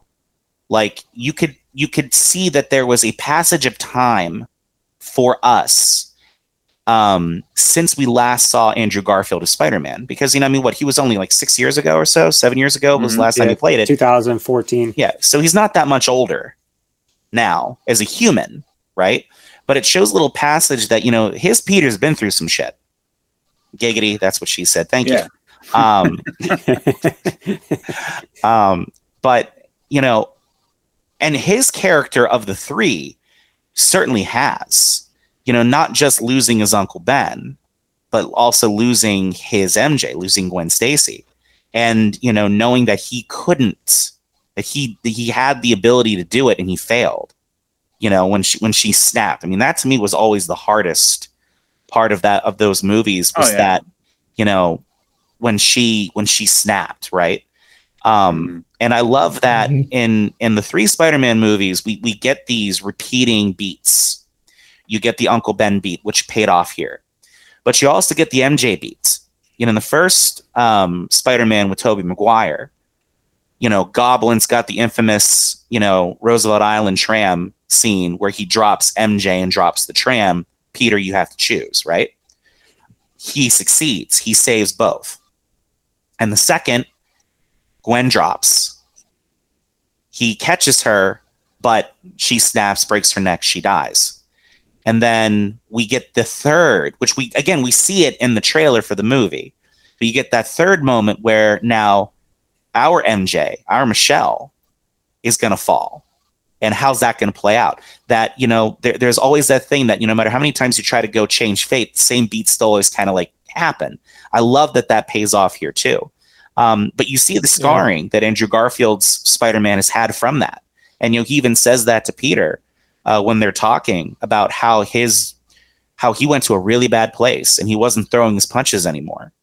you know the rage really consumed him after after Gwen died. So Yeah, yeah, and, and it becomes a whole a whole subplot is in both meta and and in literal cinematic terms the redemption of of Andrew Garfield's Peter Parker, you know, being the one to catch her and being the one and having no real lines of dialogue in that scene where he catches Michelle and th- just to know like and it just made you feel good because even if how you felt about the movie is like oh we never got a positive resolution for that guy because that's Amazing Spider-Man 2 ends with the Rhino thing, right? And like to kind of Yeah. take you into a new space, but you don't get the, the positive ending for Peter in that movie. So his his Andrew Garfield's off and and you know the nether. But uh it was interesting as you mentioned, the passage of time in this movie, right? Like and, and the realization, obviously de-aging everybody a little bit uh in the villains side of things because they should look as if the moment that they died, right? Right. Uh, and and what they did with Dafoe, I think, was was super cool. Make it good, but not make it subtle. Um, but as far as reveals and the passage of time, that we got Andrew Garfield. He comes up. He's obviously at that moment he's Spider Man, right? And he was doing his Spider Man thing when he got pulled into this universe, walking around looking. And he's now in his mid twenties, and he's off being vengeful Spider Man in the universe. And then Tobey shows up, and he looks like he had been yanked out of shopping at IKEA for like a new love seat. You know what I mean? He's got the It jacket probably on. was. Yeah, he he had a fl- he had a Flurgan in his cart. like he is, and he all he was thinking about was pizza time when he got pulled into another universe. But how how interesting of a I mean, because despite his best efforts, being Spider Man defined Tobey Maguire's career. You know, um, Oh yeah. Garfield got away with it. He got away Yeah. from it to a certain extent, even though he wanted to be defined by being Spider-Man. But Hacksaw Ridge and the Imaginarium of Dr. Parnassus and the new movie that he's out now that is is doing really well. Um, besides this one, but Tobey never got away from being Spider-Man. Yeah. Right. And to kind of, but we didn't get as much. He wasn't as much of a fill me in on what you've been doing for the past 20 years, Tobey. He was like, i I'm okay it's hard and we were doing it, but it was more of a throwback. Hey, do you remember when? Whereas Garfield's was a well, this is this is all about completing Andrew Garfield's run as Spider-Man to a Yeah. certain extent. But Doc, I mean, how did you feel when when uh Tobey Maguire comes out with his dinner jacket? Uh just looking like he like he was rather had been anywhere else when he got sucked into this universe. Uh, well, uh, that's a good question. I th- and I'm gonna disagree partially with with the general consensus. I think that uh, Tobey Maguire is, in my mind, the best Peter Parker, uh, Okay. whereas Andrew Garfield's easily the best Spider-Man in terms of personality and wit and charm. Uh, but I think Tom Holland does a really good job of kind of getting them both down pretty well, Yeah. not perfect. The balance, yeah. Mhm. Yeah. Yeah. Um, but Tobey Maguire, i- as much as I do, and I, I'm such a big fan of uh, how Tom Holland plays these, these characters, because they're two different characters, really. Um, Tobey Maguire is Spider Man to me. Uh, he always will be Spider Man, which, like you said. Um, and I think that the Spider Man we got to see, which was really cool, as much as I enjoyed everything with Andrew Garfield and his arc, and, and, and don't get me wrong, when he saved MJ, again, emotional moment. I felt that shit. If you know, you know. You know what I mean? Yeah. Yeah, Um, part of that was part of that was because he's like, "Are you okay?" And she's like, "Are you okay?" Like she Yeah, could tell, like he's been he's been through something like this before. Yeah. Uh, he's been through some shit. but um, I really enjoyed. I, I talked to a couple people about their thoughts on Tobey Maguire, and they felt like, yeah, he didn't really do much, and uh, you know, he didn't have to. You know, he's been there and done that now a lot. Uh, and we are looking at a man in, at peace and who he is, and, and what he has to do, and the sacrifices that must be made, and the danger that comes with being who you are. And I thought that, like every scene he was in, when he's interacting with Tom specifically, like he's just exuding this big brother vibe. Like it's cool, man. Like Mhm. it's fine. We're good. Like when he goes and you know jump ahead, but when he goes to st- try to stop Peter from killing uh, the Goblin, right? He's just giving them this look like I've been here. There's no need for this. Like, I, and I, I fucking felt that moment, right? He didn't have to say anything really. Mhm. Um, and it's really cool that you look at these three different human beings playing the exact same character, and they're just just different parts of this journey. They're just different emotional states that they've all been on. You know, I think that maybe the Tobey Maguire's Spider-Man hasn't been at the position Andrew Garfield's Spider-Man was in. You're wrong because he has, right? Mhm. He's been that in that path. And then Tom Holland's character was starting to creep into Andrew Garfield's path, right? It, it's just really cool watching, just looking at this is the timeline. This is where you go. This is where you're going to go, you know. But eventually, you can make it to a point of peace. And uh, I thought that was that was beautiful, actually, for a comic book movie. I thought it was just really cool. Yeah, I, I think it was a nice little subtle touch. So you know, you you you gener- you when you first see Garfield, he's dressed as Spider Man, you know, and then he you know takes the hat off and he's Peter Parker. You see Tobey Maguire, he is Peter Parker. That thing that Peter Parker wants all his life that he strives for is to just kind of generally be Peter Parker as much, if not more, than he's Spider Man. But then later, when they make the joke, like, "Are you going to just go dressed as this?" or and then he pulls out his jacket and he shows the Yeah. the suit underneath, which is which is cool, but it gives you that subtle idea is that this has been a long time from the last time we saw Peter Parker to now when he comes through that gate. And despite everything he's been through, he's still Spider Man. Like he was still Spider Man in his world, in his universe, which meant that through all the bullshit that he inevitably probably went through and all that time, he he never lost his way, which is like one of those types of things. So it lets you know for both of the other Spider Mans that he's dealing with that it's possible, man.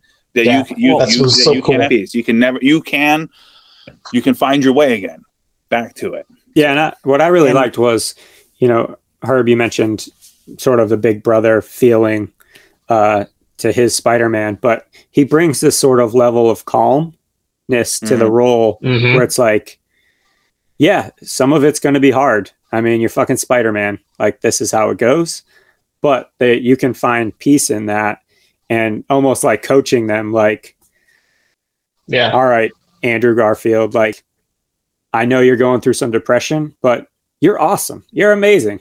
Like You amazing. Yeah. I love I it. am gonna thought that help so I'm gonna help build you up because you're better than you think you are.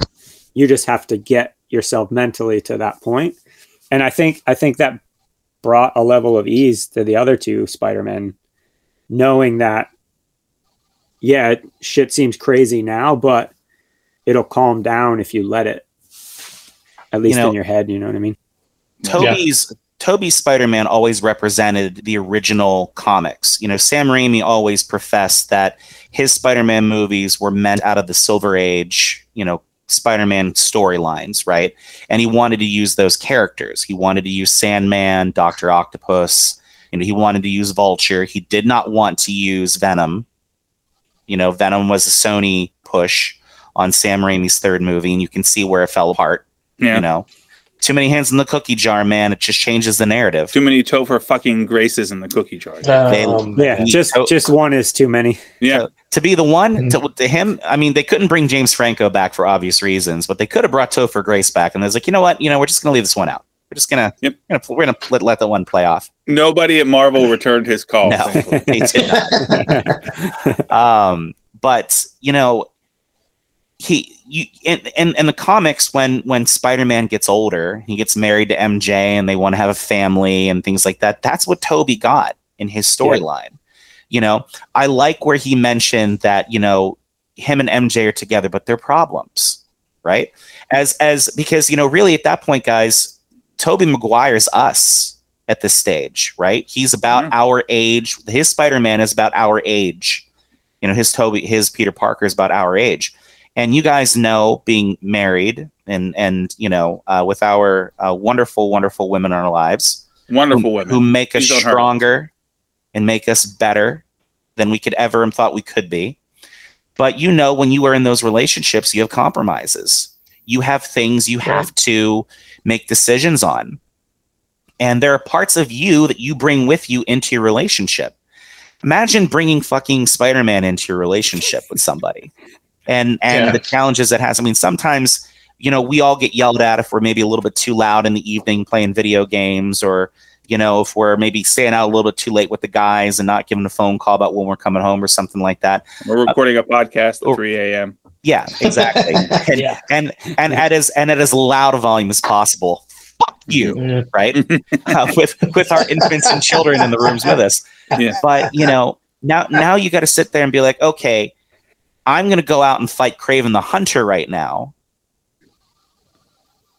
So I might not be home for dinner. Oh, by the way, if I come home at a certain time, Kraven may just fucking follow us, but you know, till death do us part.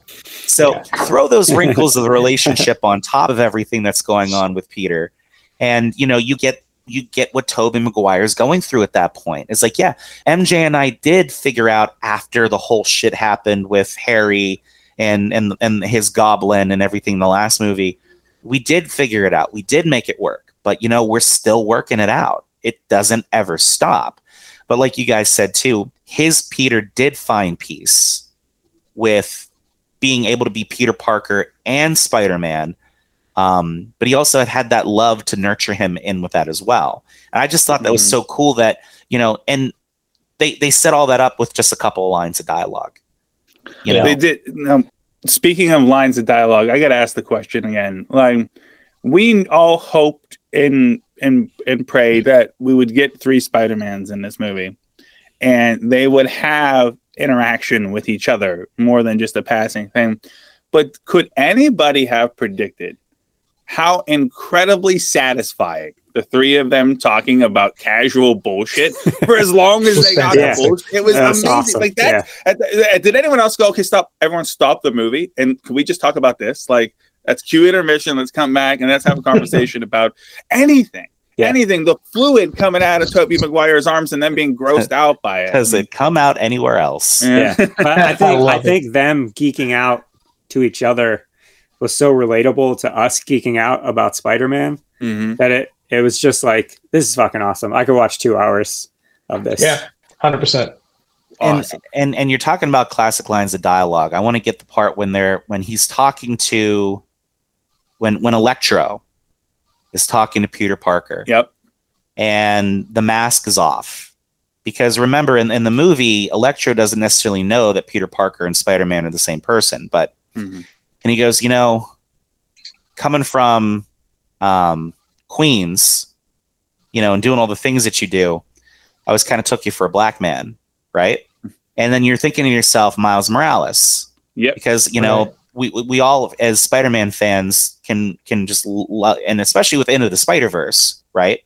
Um, they have hinted at Miles throughout these movies, you know, with um, Donald Glover playing the character who's ultimately the Prowler, and we still haven't gotten that yet. I, I would love to get Right. Donald Glover as the Prowler in another Spider-Man movie, right? Yeah. He's like, yeah, you know, I got a nephew who's who's out there. You know, they they keep dropping Miles all over the place. Um, I thought that was kind of a neat little little tip of the hat because you didn't know if you're going to get Spider Gwen with this. You know, if maybe Mhm. Emma Stone was going to show up as as Gwen Stacy Spider Man, right? Or You never if we were going to get anything else. I would have You could have even gotten. Uh, I mean, the movie would have had room for you to bring in a completely different Spider-Man that we had no idea about, and then I'm like, oh yeah, you'll work that out later. Bring in just bring in just animated Spider Man noir with Nick Cage voicing it again. Tie it So into the cool. Spider-Verse. why why is the why is your coat flapping in the wind there's no wind wherever i go the wind follows like I I thought- thought fucking great I thought it was really it was, uh, that interaction was again, and, and the things. This whole movie sums up in a phrase. It's like they didn't have to do that for us, right? But they did it. But that that interaction with Jamie Foxx and Andrew Garfield there on the scaffolding, where he talks about, I, I, I just was hoping that you were black, and Andrew Garfield apologizes, like yeah right off the gate. really did. but giving us idea that like that's the acknowledgement that the one version of Spider-Man missing from this is Miles Morales. But give it time.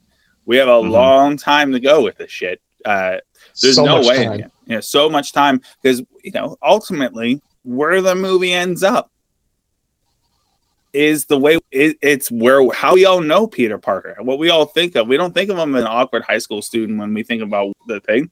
He's in a shitty apartment that he can barely afford because he can't hold a job because he's fucking Spider Man, and that takes precedent over everything else, and he's alone. Yep. And- in his cl- classic comic accurate suit. Oh, so good. Yes, that was so fucking good. I I I, I So marked all over that that we got the, we finally got the classic comic Spider-Man suit that he sewed himself. You know, Yep. He did. He did. You know, it's it's Happy has that line in the second movie when they're in the plane, where then Tony's playing with the machine, the fabricator. the fabricator, and he goes, "You're all alone. You got no support. You don't have any tech. You just have yourself. What are you going to do?" And he made the decision at that point to be Spider-Man. hmm But realistically, he still had his tech, he still had his support, he still had everything. I was heartbroken at the end of this movie for Peter because Mhm. he was completely and utterly alone. Everything that he earned in his life, whether it is the association with the Avengers, which everybody knows Spider Man's still an Avenger, but they don't know it's Peter Yeah. Yeah. you know um he didn't lose that aspect of it but his best friend you know the, Yeah, his that's love tough. his family he has a he can't even go back to high school Mm-mm. because nobody remembers who Peter Parker because the spell wasn't forget everybody who knows that Peter Parker's Spider-Man.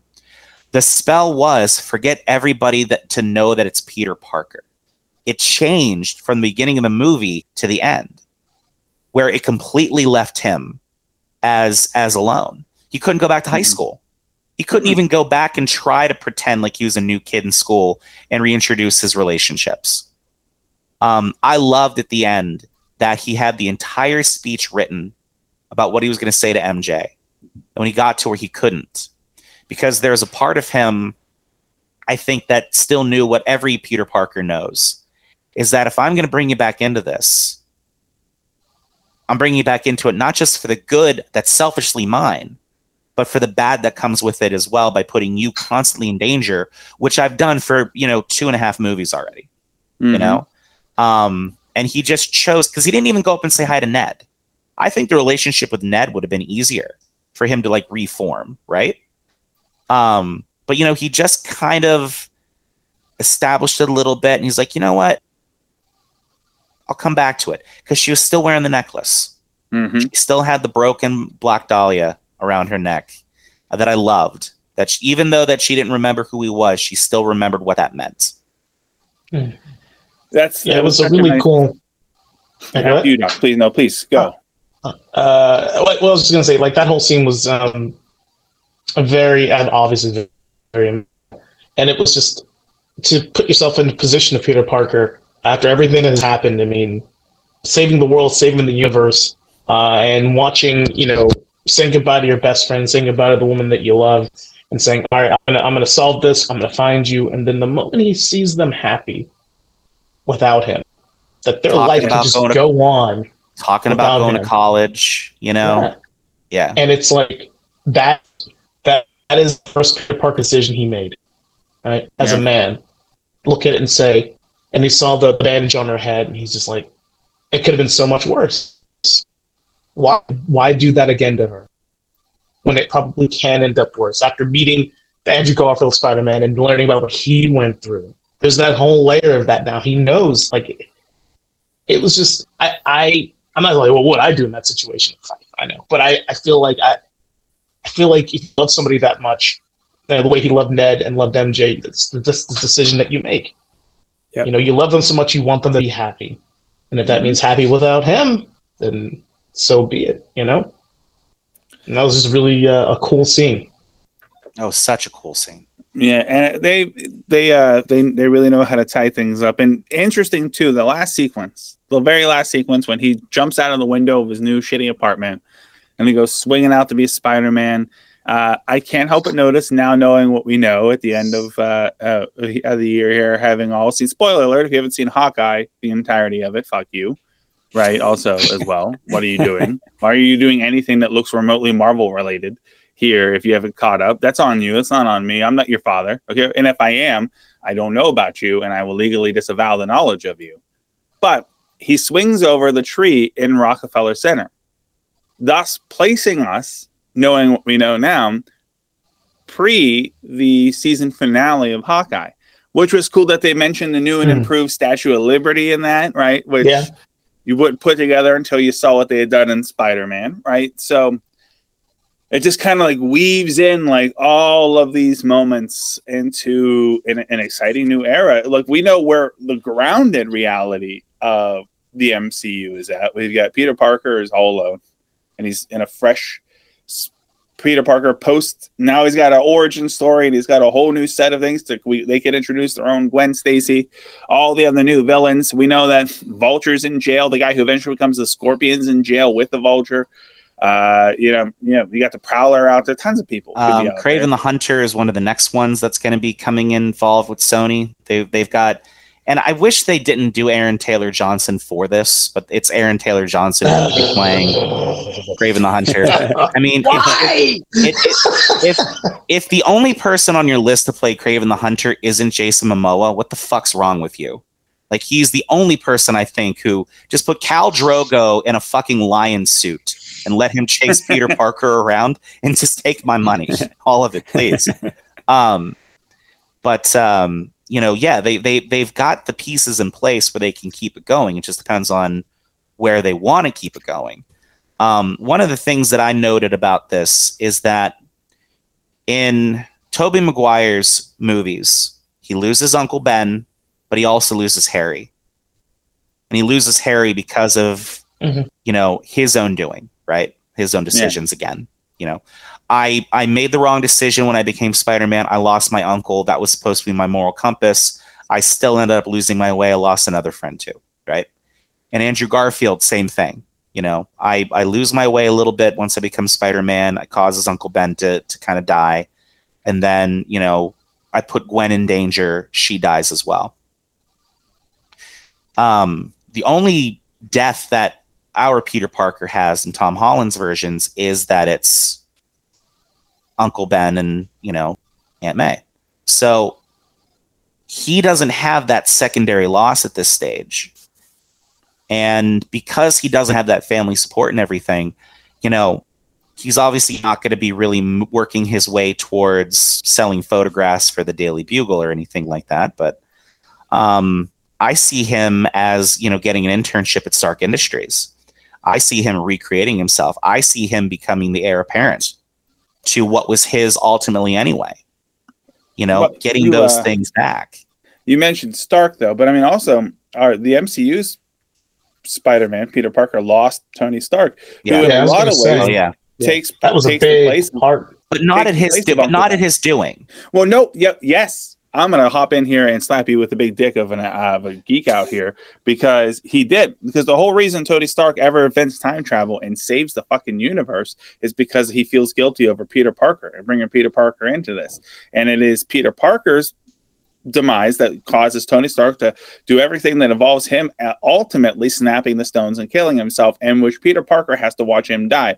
The same way Peter Parker has to watch Uncle Ben die and all the other things. So in a lot of ways, putting a geek realization here, Tony Stark was the Uncle Ben of this MCU, mentoring, keep get, guiding him along. So Mhm. yeah, I mean he um and yeah, and we also got Harry killed. It's just at least if, if Harry never knew that Peter existed in the first place. So I think you got you can you have such a heavy hitter with J. Jonah Jameson now in the MCU, right? Hunting Spider-Man that you got you got to lean into that that relationship once again to show that as many things has changed for our version of Peter versus the previous versions of Peter. Certain things stay the same Certain things stay the same always. Yeah. always right so so you got a lot go and it's still because that still gives you the idea that here is in the world where we had thanos and the rings and time travel and all of this other stuff and now we have a time travel new subplot with with kang the conqueror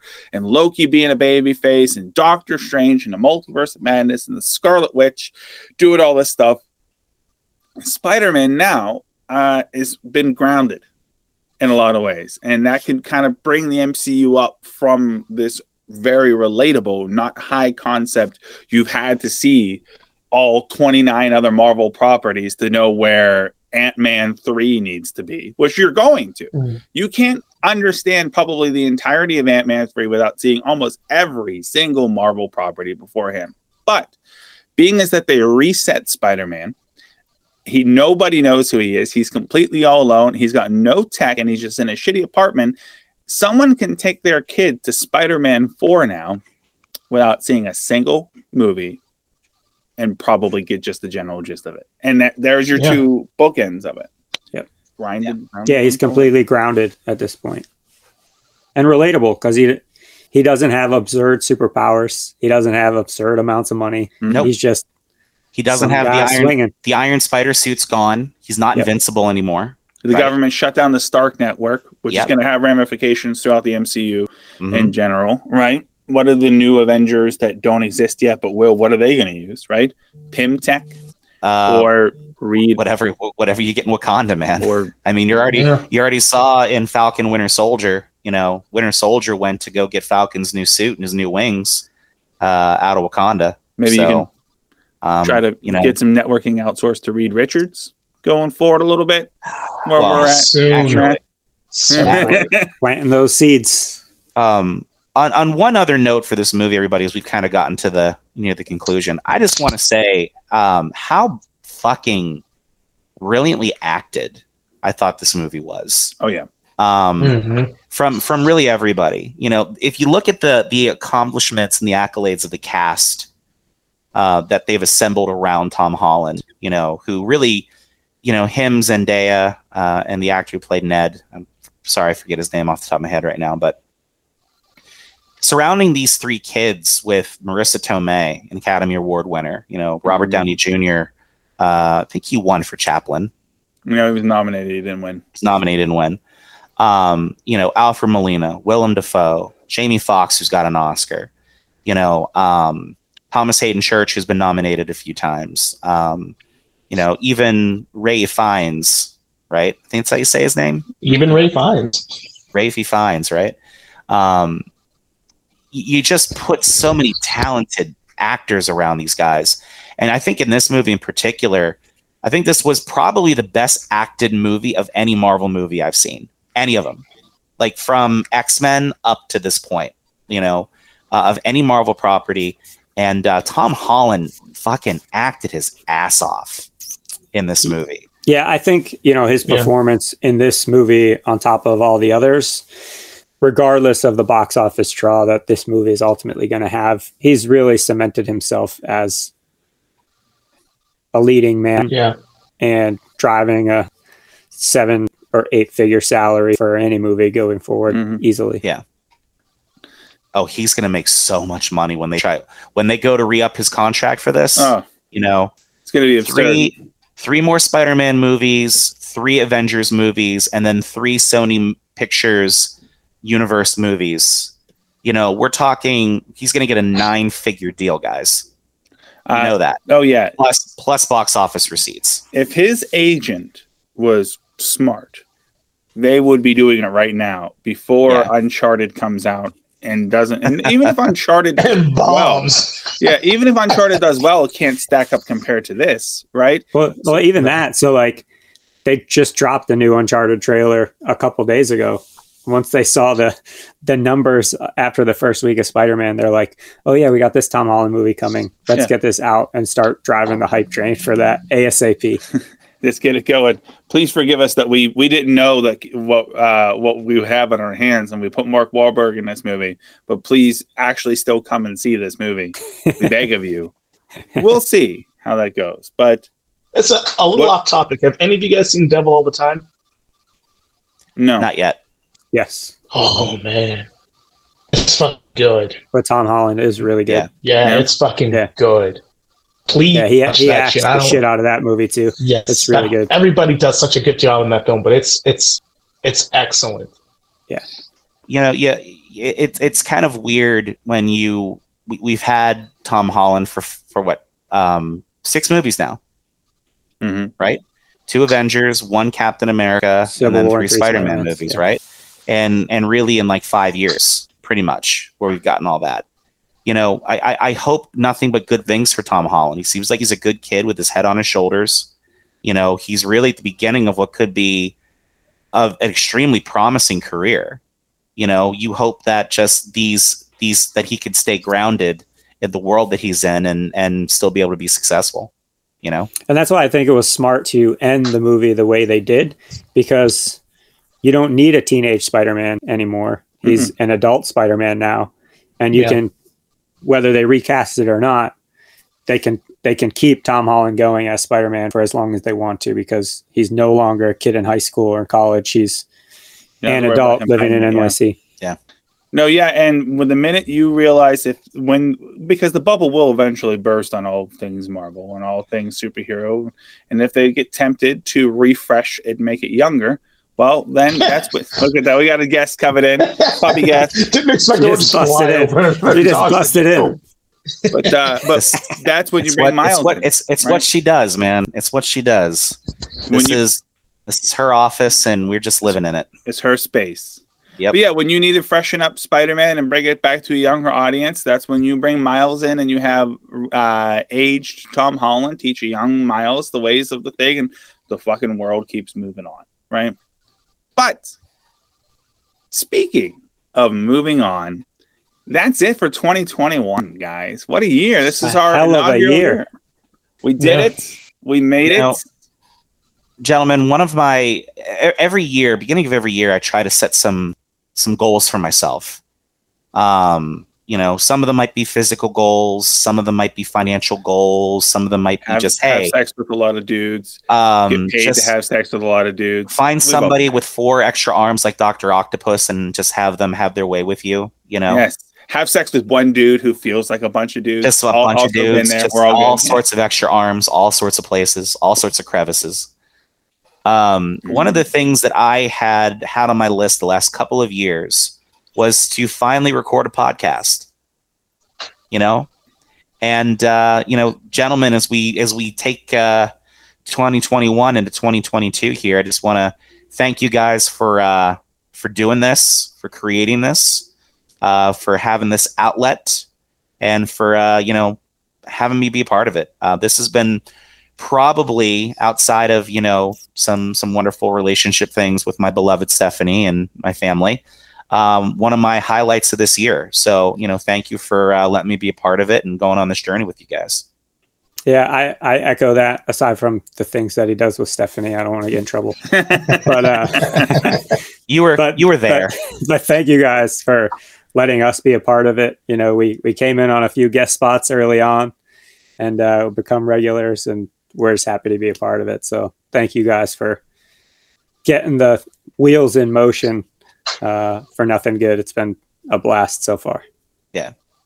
Ah, you're fucking welcome. Absolutely, it's a, a fucking goddamn and, pleasure. and that's the, and that's the last time I'm going to tickle your asshole with my with any part of me as we move forward on this. No, Because after this, it'll just be fuck you.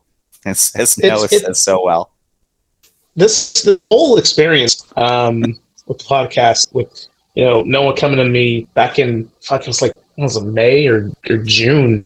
It was pretty fucking early. It was early, and and like man, I, I think we should try this out. And I'm like, eh, okay, well, fuck. I mean, we we have reached a point in our adult lives where there's some stability. Uh, there's extra money hanging around typically, uh, and space to do things, you know, and room to breathe, able to do the things you want to do uh, Mhm. after working nine to five or whatever you work. And um,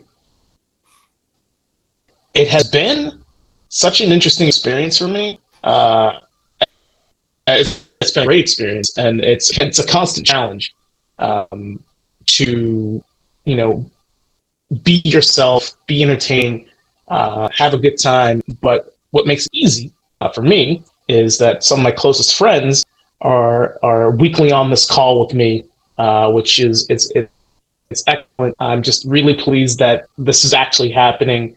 And whether you know, Noah and I used to joke and say, well, you know, as long, if we get ten people to listen uh, every week, that's like a fucking that's that'd be amazing. That'd be that'd be like the best thing ever, actually. And Yeah. we get typically you know, twenty plus downloads a week, uh, which is considerably more than I could have ever guessed or ever ever expected. So it's just uh, we thank everybody on you know who listens to us, uh, who thinks we're even remotely entertaining or interesting to listen to.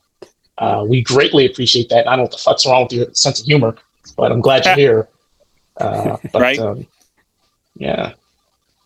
No, and yeah, and and and people around the world have discovered this. Right. You know, that's the weird. That- that's that's Yeah. pretty that's pretty crazy. You know, we always joked around with some of our our Dangerwood work and some of the views we've gotten on YouTube and other streaming services. You know, who's watching this, and we can kind of see a little bit that you know there who's listening to this, and you get uh, you get Ireland, and you get Germany, and you get Canada, and you get Peru, Sweet, Sweet. sweet Peru. sweet, sweet, sweet, sexy Peru. Peru. You know, Australia, what, New South Wales. You guys said Yeah, in uh, New Zealand and everything. I mean, yeah, like it's um our midnight listener. You know, Which I wanted to say is first of all, through all things, thank you to our to the midnight listener uh, for for being who you are and what you do. Uh, not only as a part of the show, as an unspoken hero, but as a, a constant presence. But I just want to say the midnight listener seems like a really shitty superhero name. Like when the MCU gets down to the bottom, where like we're we're like we're gonna have to try to get ourselves super excited for the uh for the Lady Archer and Moon Knight crossover series that we're gonna have to deal with when the bubble bursts. Feels like oh, you know, who we need to call the Midnight Listener. It's like they, he doesn't actually do anything, but he hears. It's- well, it's that's pretty much it's pretty much night nurse the way that you're kind of like describing it a little bit there. Um, oh, I can't fucking wait for Moon Knight. Oh, We'll have to talk about Isaac. that. Yeah, yeah. Oh, they, I think I think they're gonna nail that one. But Mm. yeah, the fucking our our Oh. our, uh, our our night listener. Yeah. I have a question. get it. I, I- well, I, I have two big questions, but I have one real specific question. Uh, of all the MCU properties that are going to come, that we know we're on their way, we don't have a date for, blah blah blah. What's the one that each one of you guys you're most excited for? The one you are like absolutely you cannot wait to see how uh, Marvel and Disney does it up. Mac. Um, I'm going to say the one that they're not telling us about. I've, I've, I've got a theory that I've been kind of carrying along for a while that, you know, you're establishing a bunch of different presences here, a bunch of different characters. You know, you've got a whole new Avengers world that we're rolling into with a whole new set of Avengers. And at what point are you going to go ahead and have who's going to be your next foe for the Avengers, right? Who who's going to be the next main bad guy or bad girl or villain that you're going to have them go up against. And I believe with this whole multiverse, gentlemen, that we're not going to get a bad guy or a bad girl. We're going to get a fucking team. We're going to get a team of fucking individuals from upstate New York who end up, whether it's from radiation from the snap, whether it's going to be some weird crossover rebirth from the Eternals or something else, however they decide to introduce them. But Avengers versus X Men is going to be the fucking property that you use as an Avengers movie after Endgame. That's why they haven't said it. That's why they haven't described it. That's why there's no release date because they haven't gotten the character yet. And to see fucking Cyclops go up against Captain Marvel or to see, you know, whoever a Black Panther is going to be going up against Wolverine, fucking take every money that I have for this property when that eventually comes up. But since that's not announced, um, I have big hopes that Marvel will get the Fantastic Four right. That's my whole thing. You know, I hope. the greatest, the greatest so. Fantastic Four movie. I think we've joked about this, guys. Is uh, The Incredibles. That's the best Fantastic Four movie. It is the It best. Fantastic Four It really right. is. True. So you know, um, the um, the director of our Spider-Man franchise, Jon Watts, he is helmed. He is scheduled to helm Fantastic Four for Marvel Studios. Um, I think I think Fantastic Four is in good hands with him at the at the helm for this. Yeah. So that's my that's what I'm most looking forward to right now. All right. Uh, Jeff, Yeah. So what uh, are you feeling? I was super hyped about Spider Man, and now that that's in the rear view, uh, the next big one for me is going to be Thor: Love and Thunder. Uh, I love Yeah. the way that Taika That's gonna be Waititi has changed Thor uh, since Thor Ragnarok, which was one of my favorite movies from uh, not only the Thor series but uh, the last phase of Marvel movies. That And incredible. to wrap in Thor and Guardians of the Galaxy together in Love and Thunder, I'm excited to see what they what they do with that. And Christian Bale, Yeah, Christian Bale. right, as as our villain. yeah, that's right. Yeah, and Jane right. Foster, Jane Foster as female Thor. That's so cool. No, yeah. Uh, in the same in the same vein, I'm going to take a slightly different approach. I would love I'm so excited because I think Ragnarok is one of the top three quality movies of the entire MCU as far as the humor and the style and, and how much fun it is to watch. Yep. And I too am excited for the Fantastic Four, if only because I think uh, when you talk about characters that have the potential to be a Thanos level villain, Doom, dude, Doom is incredible Oh, Doom. right? And just to see how they do Doom will just I, I mean my dick can only get so hard. I'm gonna have to consult a doctor after so many times. um, but I'm gonna take a different aspect that of all the things that we know are in the pipeline somewhere, but haven't been officially given a date or a time yet. The thing I'm most excited for, I'm gonna say, is Loki season two. Uh, and I will say I will say that because I think one of the coolest aspects that you you never really appreciate until he's on your screen is the fact that one of the only constants in this whole entire MCU thing, one of the original characters left, is Loki, and they have been slowly turning him babyface since the fucking Mhm. beginning. And we finally got the payoff with Loki season one for undisputed with the with the sliver and and Avengers, right? And Ragnarok a little bit, but we got the payoff to full on babyface Loki running out, does the right thing. He gets Loki'd for it, and now he's off, and he is lost somewhere in the annals of time, uh, or annals of time, depending on what what direction you want to approach time and if it's consensual uh and his his role and i i just i see eventually first of all an x-men versus avengers would be incredible. But who do you see as the forefront of the characters so that eventual at the end of the day all of marvel comes back to stop some sort of threat like kang or doom or galactus right? Who's who's on that? And you got as we covered today peter parker's got to be there right? Spider-man he's too damn financially viable not to be there. But loki as like uh, turning somehow into a huge chunk of the heart and soul of the mcu so loki season two what they do with it because they, can do anything that's the idea we know the kind of restraints placed on a spider-man or what we want to see placed on an x-men you can only do so much with where they take and they could do go well, basically anywhere they want but Black Panther, but Loki out there is a character who's technically dead in a lot of universes. Out there in the time, Yeah. there is no telling what they can't do. So that would be my answer. Doc, what about you? Um, like I mentioned earlier, I'm really excited about what they're going to do with the Blade property. Um, because realistically, even though Blade Trinity was not the best Blade movie, No. it wasn't terrible. Nah. I mean, it really wasn't terrible. They Um, they they but- they needed to pay more money to their Dracula in order for that movie to have worked. Mhm. But I mean, ultimately, like uh, Disney, they're really just Marvel. They just know these. char- It's their characters. They know them. They have thousands upon thousands of stories and and, I, and characters and moments and panels and splash pages that just look at something go, that'd be a cool scene.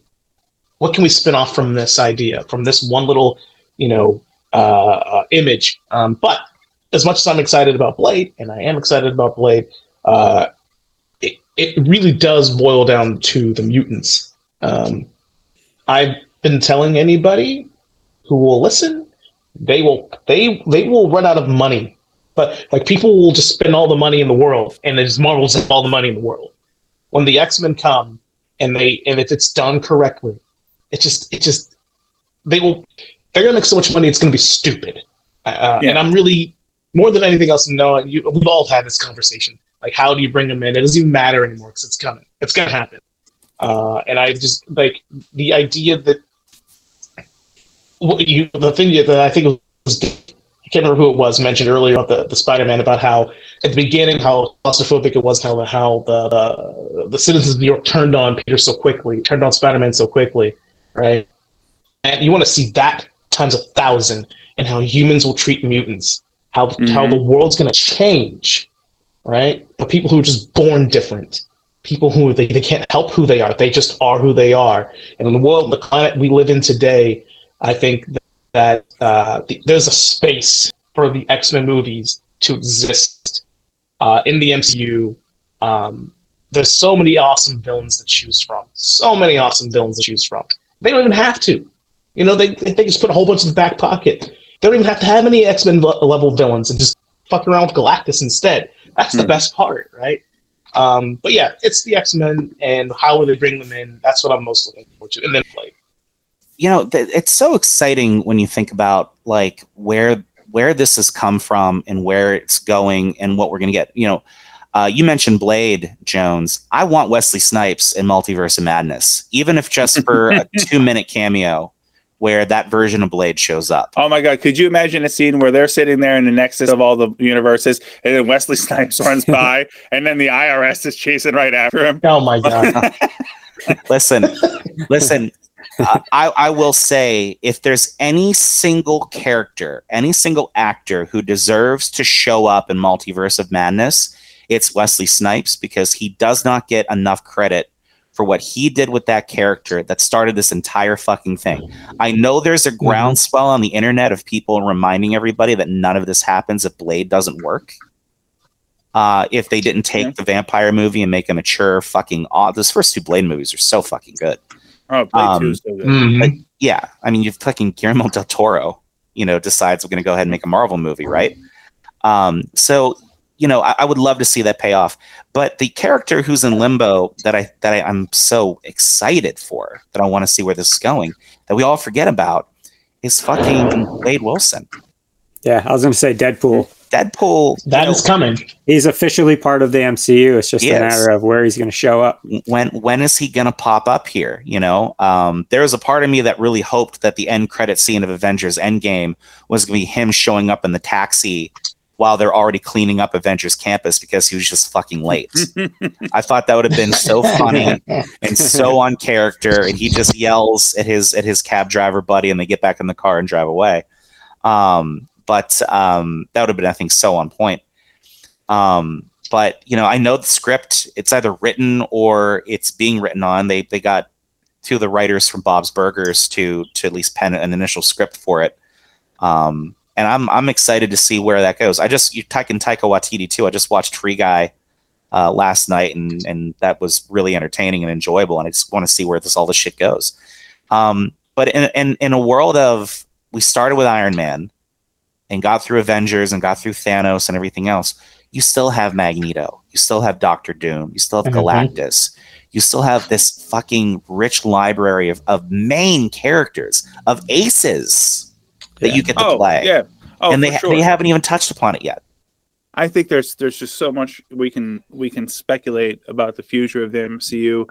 Even I mean, you could even just so minutely break it down to how do you do Magneto in 2022, 2023, 2030, uh, when a huge portion of his character is based off the Holocaust, and every year we get further away from it, and then you got to like where where with the concept of time travel, uh, and but I mean it's also super incredible. You like the idea that uh, that Magneto would have done far more damage to the Avengers and Stark Tech than Thanos could have ever have hoped that. Yeah. Magneto could could have farted. He could have been trying to hold one in, and one squeezes out, and that pressure that he's in would have just destroyed the entire Avengers compound. Like, so really interested to see where that goes for it. And that's not even talking about the future of the characters like the the Falcon, Winter Soldier, where that whole thing happens. Wanda, or the idea that money fucking talks so loud. So there's no thing that rules out characters that are dead or are super old and floating coming back because you know hey you could be a director all you want but uh add a bunch of zeros after a one and anyone will put a suit or hold a shield again put it Yeah. that way Time and time That's and right. space doesn't really Sevens. matter anymore. no, it doesn't. And also to put in there, I would love just an awkward special where uh, Steve Rogers goes back in time to the 40s uh, and has to awkwardly sit there while racism keeps happening. And we got to go through the entire, like the Vietnam, the civil rights movement, the moon landing, the Cold War, 9 11, 9 11. You got Captain America willingly went back in time to let 9 11 happen. Let's just let everyone He, set that one up for a little while. they they hinted in Black Widow that he fought um uh David Harbour's um was it Red uh Yeah, Red yeah. Commander? No, uh, something like that. Yeah, it- I- Yeah. I'm, I'm gonna blow my mind here. I'm not thinking of it, but Yeah, yeah, no, that's yeah. what I'm driving. You know, because he keeps saying through the entire movie that you know he fought Captain America, and everybody is just telling him, "Oh no, no, no, you're you're completely full of shit." And Captain America was frozen in ice that time and everything. And Red Guardian. Red Guardian, yeah. And uh, no, he probably fought an older Steve Rogers during the Cold War for some reason, you know. Um, and nobody really talks about that, but you know, throw a few more zeros out there, we'll get Chris Evans doing that one, right? Randomly showing up and don't look up or anything like that. He'll run out of shit to do eventually. He'll he'll stop being incredibly handsome and then just downgrade to super handsome, and then he'll start doing that. But we can try as much as we want. I don't think we're ever going to get more handsome, but we are going to keep doing is coming out with new shit because 2022 is a new year, and boy, we have a lot of shit on the radar. I don't want to go into all of it, but I will talk about next week because guys, we've been talking about movies for fucking forever. For a It's hot the minute. entire- entire for the hot minute, and we're gonna take a break on movies because we're gonna talk about what is statistically the least popular thing that we do on the show: fucking pro wrestling. What the subject I enjoy the Yeah, most. way to way to kick off the new year, right? Yeah, we're gonna start it with something you don't want to listen to. It's the 2010 Monday Night Wars. TNA Impact attempts to go head to head with Monday Night Raw and jumpstart a feud that doesn't exist. It's very similar to, to to people tweeting people to try to pick fights, and it never comes to be. But what it does give us is two key moments to talk about next week. On one hand, well, there's all things TNA, probably the only time we'll ever talk about it on our show. And it gives us a chance to gripe about what a douchebag Hulk Hogan is and all the associated acts with it. And on the flip side, it's kind of the end cap to all of the Montreal talk that we've mentioned throughout the history of the show.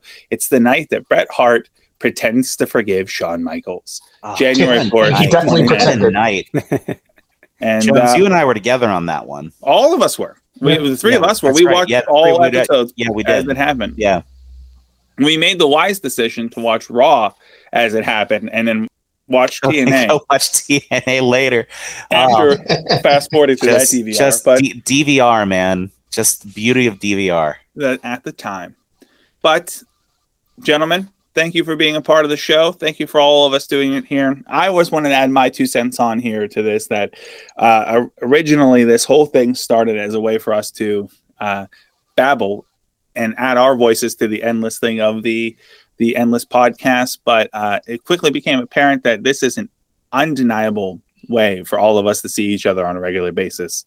Uh, and that's what it's worth. And for the listeners that allow us to have the data to keep supporting to my wife why I need to keep doing this uh, and watch. Do you really? You should do. Does it really need to be every week? Can't you have like a season? It should be a monthly podcast. I'm like, do you understand how podcasts work? Do you understand how concepts work? No. Look at this. There are 20 people every week that need me and need us. That's right. So yes, I'm gonna go uh, do that thing, and I appreciate everyone who's helped make 2021 the inaugural year. Uh, 20 some high 20s amount of episodes in here today. So uh, thank you to everybody, to our midnight listeners, to the sweet, succulent body of the nation of Peru, and to all of our international listeners. We we just wanted to say Happy New Year, um, Happy Yes. holidays, and thank you, gentlemen. Anything else to add? Yeah, thank you, everyone, and God bless us Yeah. all, America. Yeah, With thank you great everybody power comes for, great uh, responsibility. Don't forget. There you go. Nice. um yeah and just thank you everybody for listening we uh, we look forward to uh, continuing this journey with you all in uh, the upcoming year so uh, best of health to everybody stay safe out there and uh, you know keep uh, keep tuning into a little bit of Nothing good.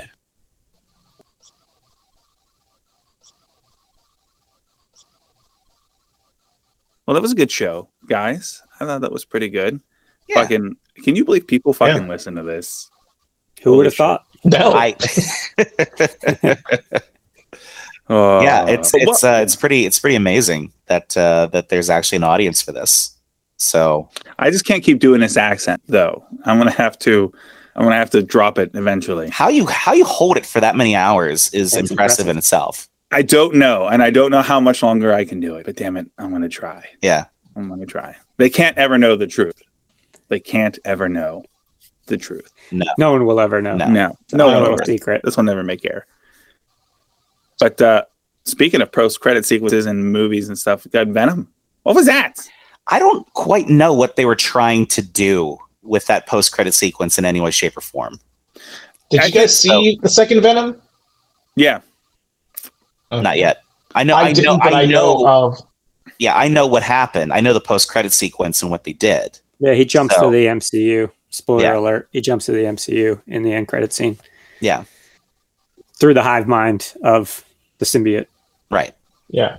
because he's tapping into the hive mind who knows that that uh, that Topher Grace exists and therefore Peter Parker is Spider-Man Right. and then he gets pulled out but leaves symbiote Part there of Venom. Yeah. Venom so that we that So allows us Venom to be in the. MCU Yeah. So, so do we? Are we going to get the black suited Spider Man at some point here?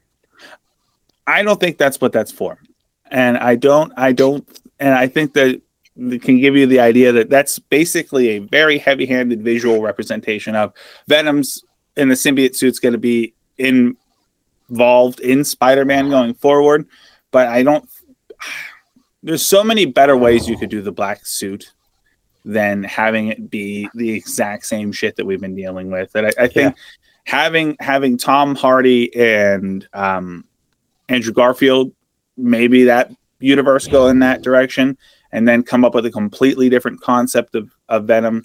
Uh, I personally, I think the weakest person in No Way Home was Flash. He's always the weakest actor in all these movies. Yeah. Uh, and I like that idea of having him be the one to get dealt with the Venom suit first. You know what I mean? Yeah. Uh, would be interesting, right? Who knows Peter Parker and all that other stuff? But I mean, you have a chance right now in this moment in time to just give us an Eddie Brock that we all want. Not a not a wormy that That we've 70s never got. Eddie Brock. And Tom Hardy's awesome, but he plays it in such a, a, a unique course. Tom Hardy gonna just decide that Tom Hardy all over a movie way. But I mean, fucking pick somebody and and and give us a slow burn with Eddie Brock, and if that's what you want. I, if you told me that Venom never appears in the Tom Holland Marvel universe directly, I I wouldn't be that morbidly upset about it, right? I would if they do it cool, but that's weird. That's like weird high concept Spider-Man stuff, and you just grounded Spider-Man. Yeah. you know, like so. Give us time. Let it let it work its way around the world a little bit. But Yeah. I. I. I did, so at the end of that scene, did he just go back to Yeah. his reality? I assume so. It was. It just seems so random. wasted. It was super Yeah, it- random. It was. Yeah. It was wasted. I mean. no, no. I mean, he was wasted. Is what I said. Like, Oh, well, super, yeah. super drunk. yeah, I he think it, it was done to be. I think it was done to fuck with us a little bit. Where here's all of these these rumors about all of the people being in this movie, and which never happens. It all absolutely panned out to be true. Then we're thinking, oh, and add on to that, now Tom Hardy's in the MCU. Oh no, he's not. Right? Like fuck Yeah. you. It's a. Yeah. It was very yeah, it just similar undid it. very similar to me to that whole patience. Sometimes you wait around and ultimately reveals not to be worth it. Like that post credit sequence. That's what we Yeah. that was that version of that. Of course, we also have the uh, ability in sometimes, but at least we don't get those types of sequences where you're like really invested in like some sort of secret post credit kind of a, a sequence and all of a sudden the segment just cuts